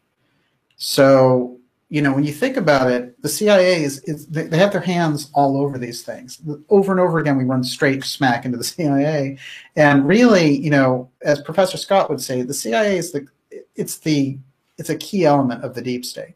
So you have all these aspects around it. But here, where we're focusing in on what this agency has done, when you look at this election, when you talk about the Dominion software, it this is what the CIA does to other countries, but they're doing it here. So this is the nature of the problem. The action on the Kennedy side with NSAM 57 is it's it's like the real shot across the bow. It was pushing the CIA back into its role, and it got lost back there because these Joint Chiefs of Staff had been under Dulles' whip for so long, and Trump, looking at what has just taken place, decided I could activate this. And it's a remarkable, it's such a deft move. It really is. It's it's remarkable. And here we are right in the middle of it. Everyone, you're watching the Dark Journalist Show. We're deep now into the X election, deep state. This is really the showdown, and it all has to do with the activation of the National Security Action Memorandum from President Kennedy in the summer of 1961 after seeing what the CIA was made of in terms of how they would openly lie to him. He was like, I'll have a better shot with the military he ended up creating the DIA, which, by the way, guys like Ezra Cohen come out of.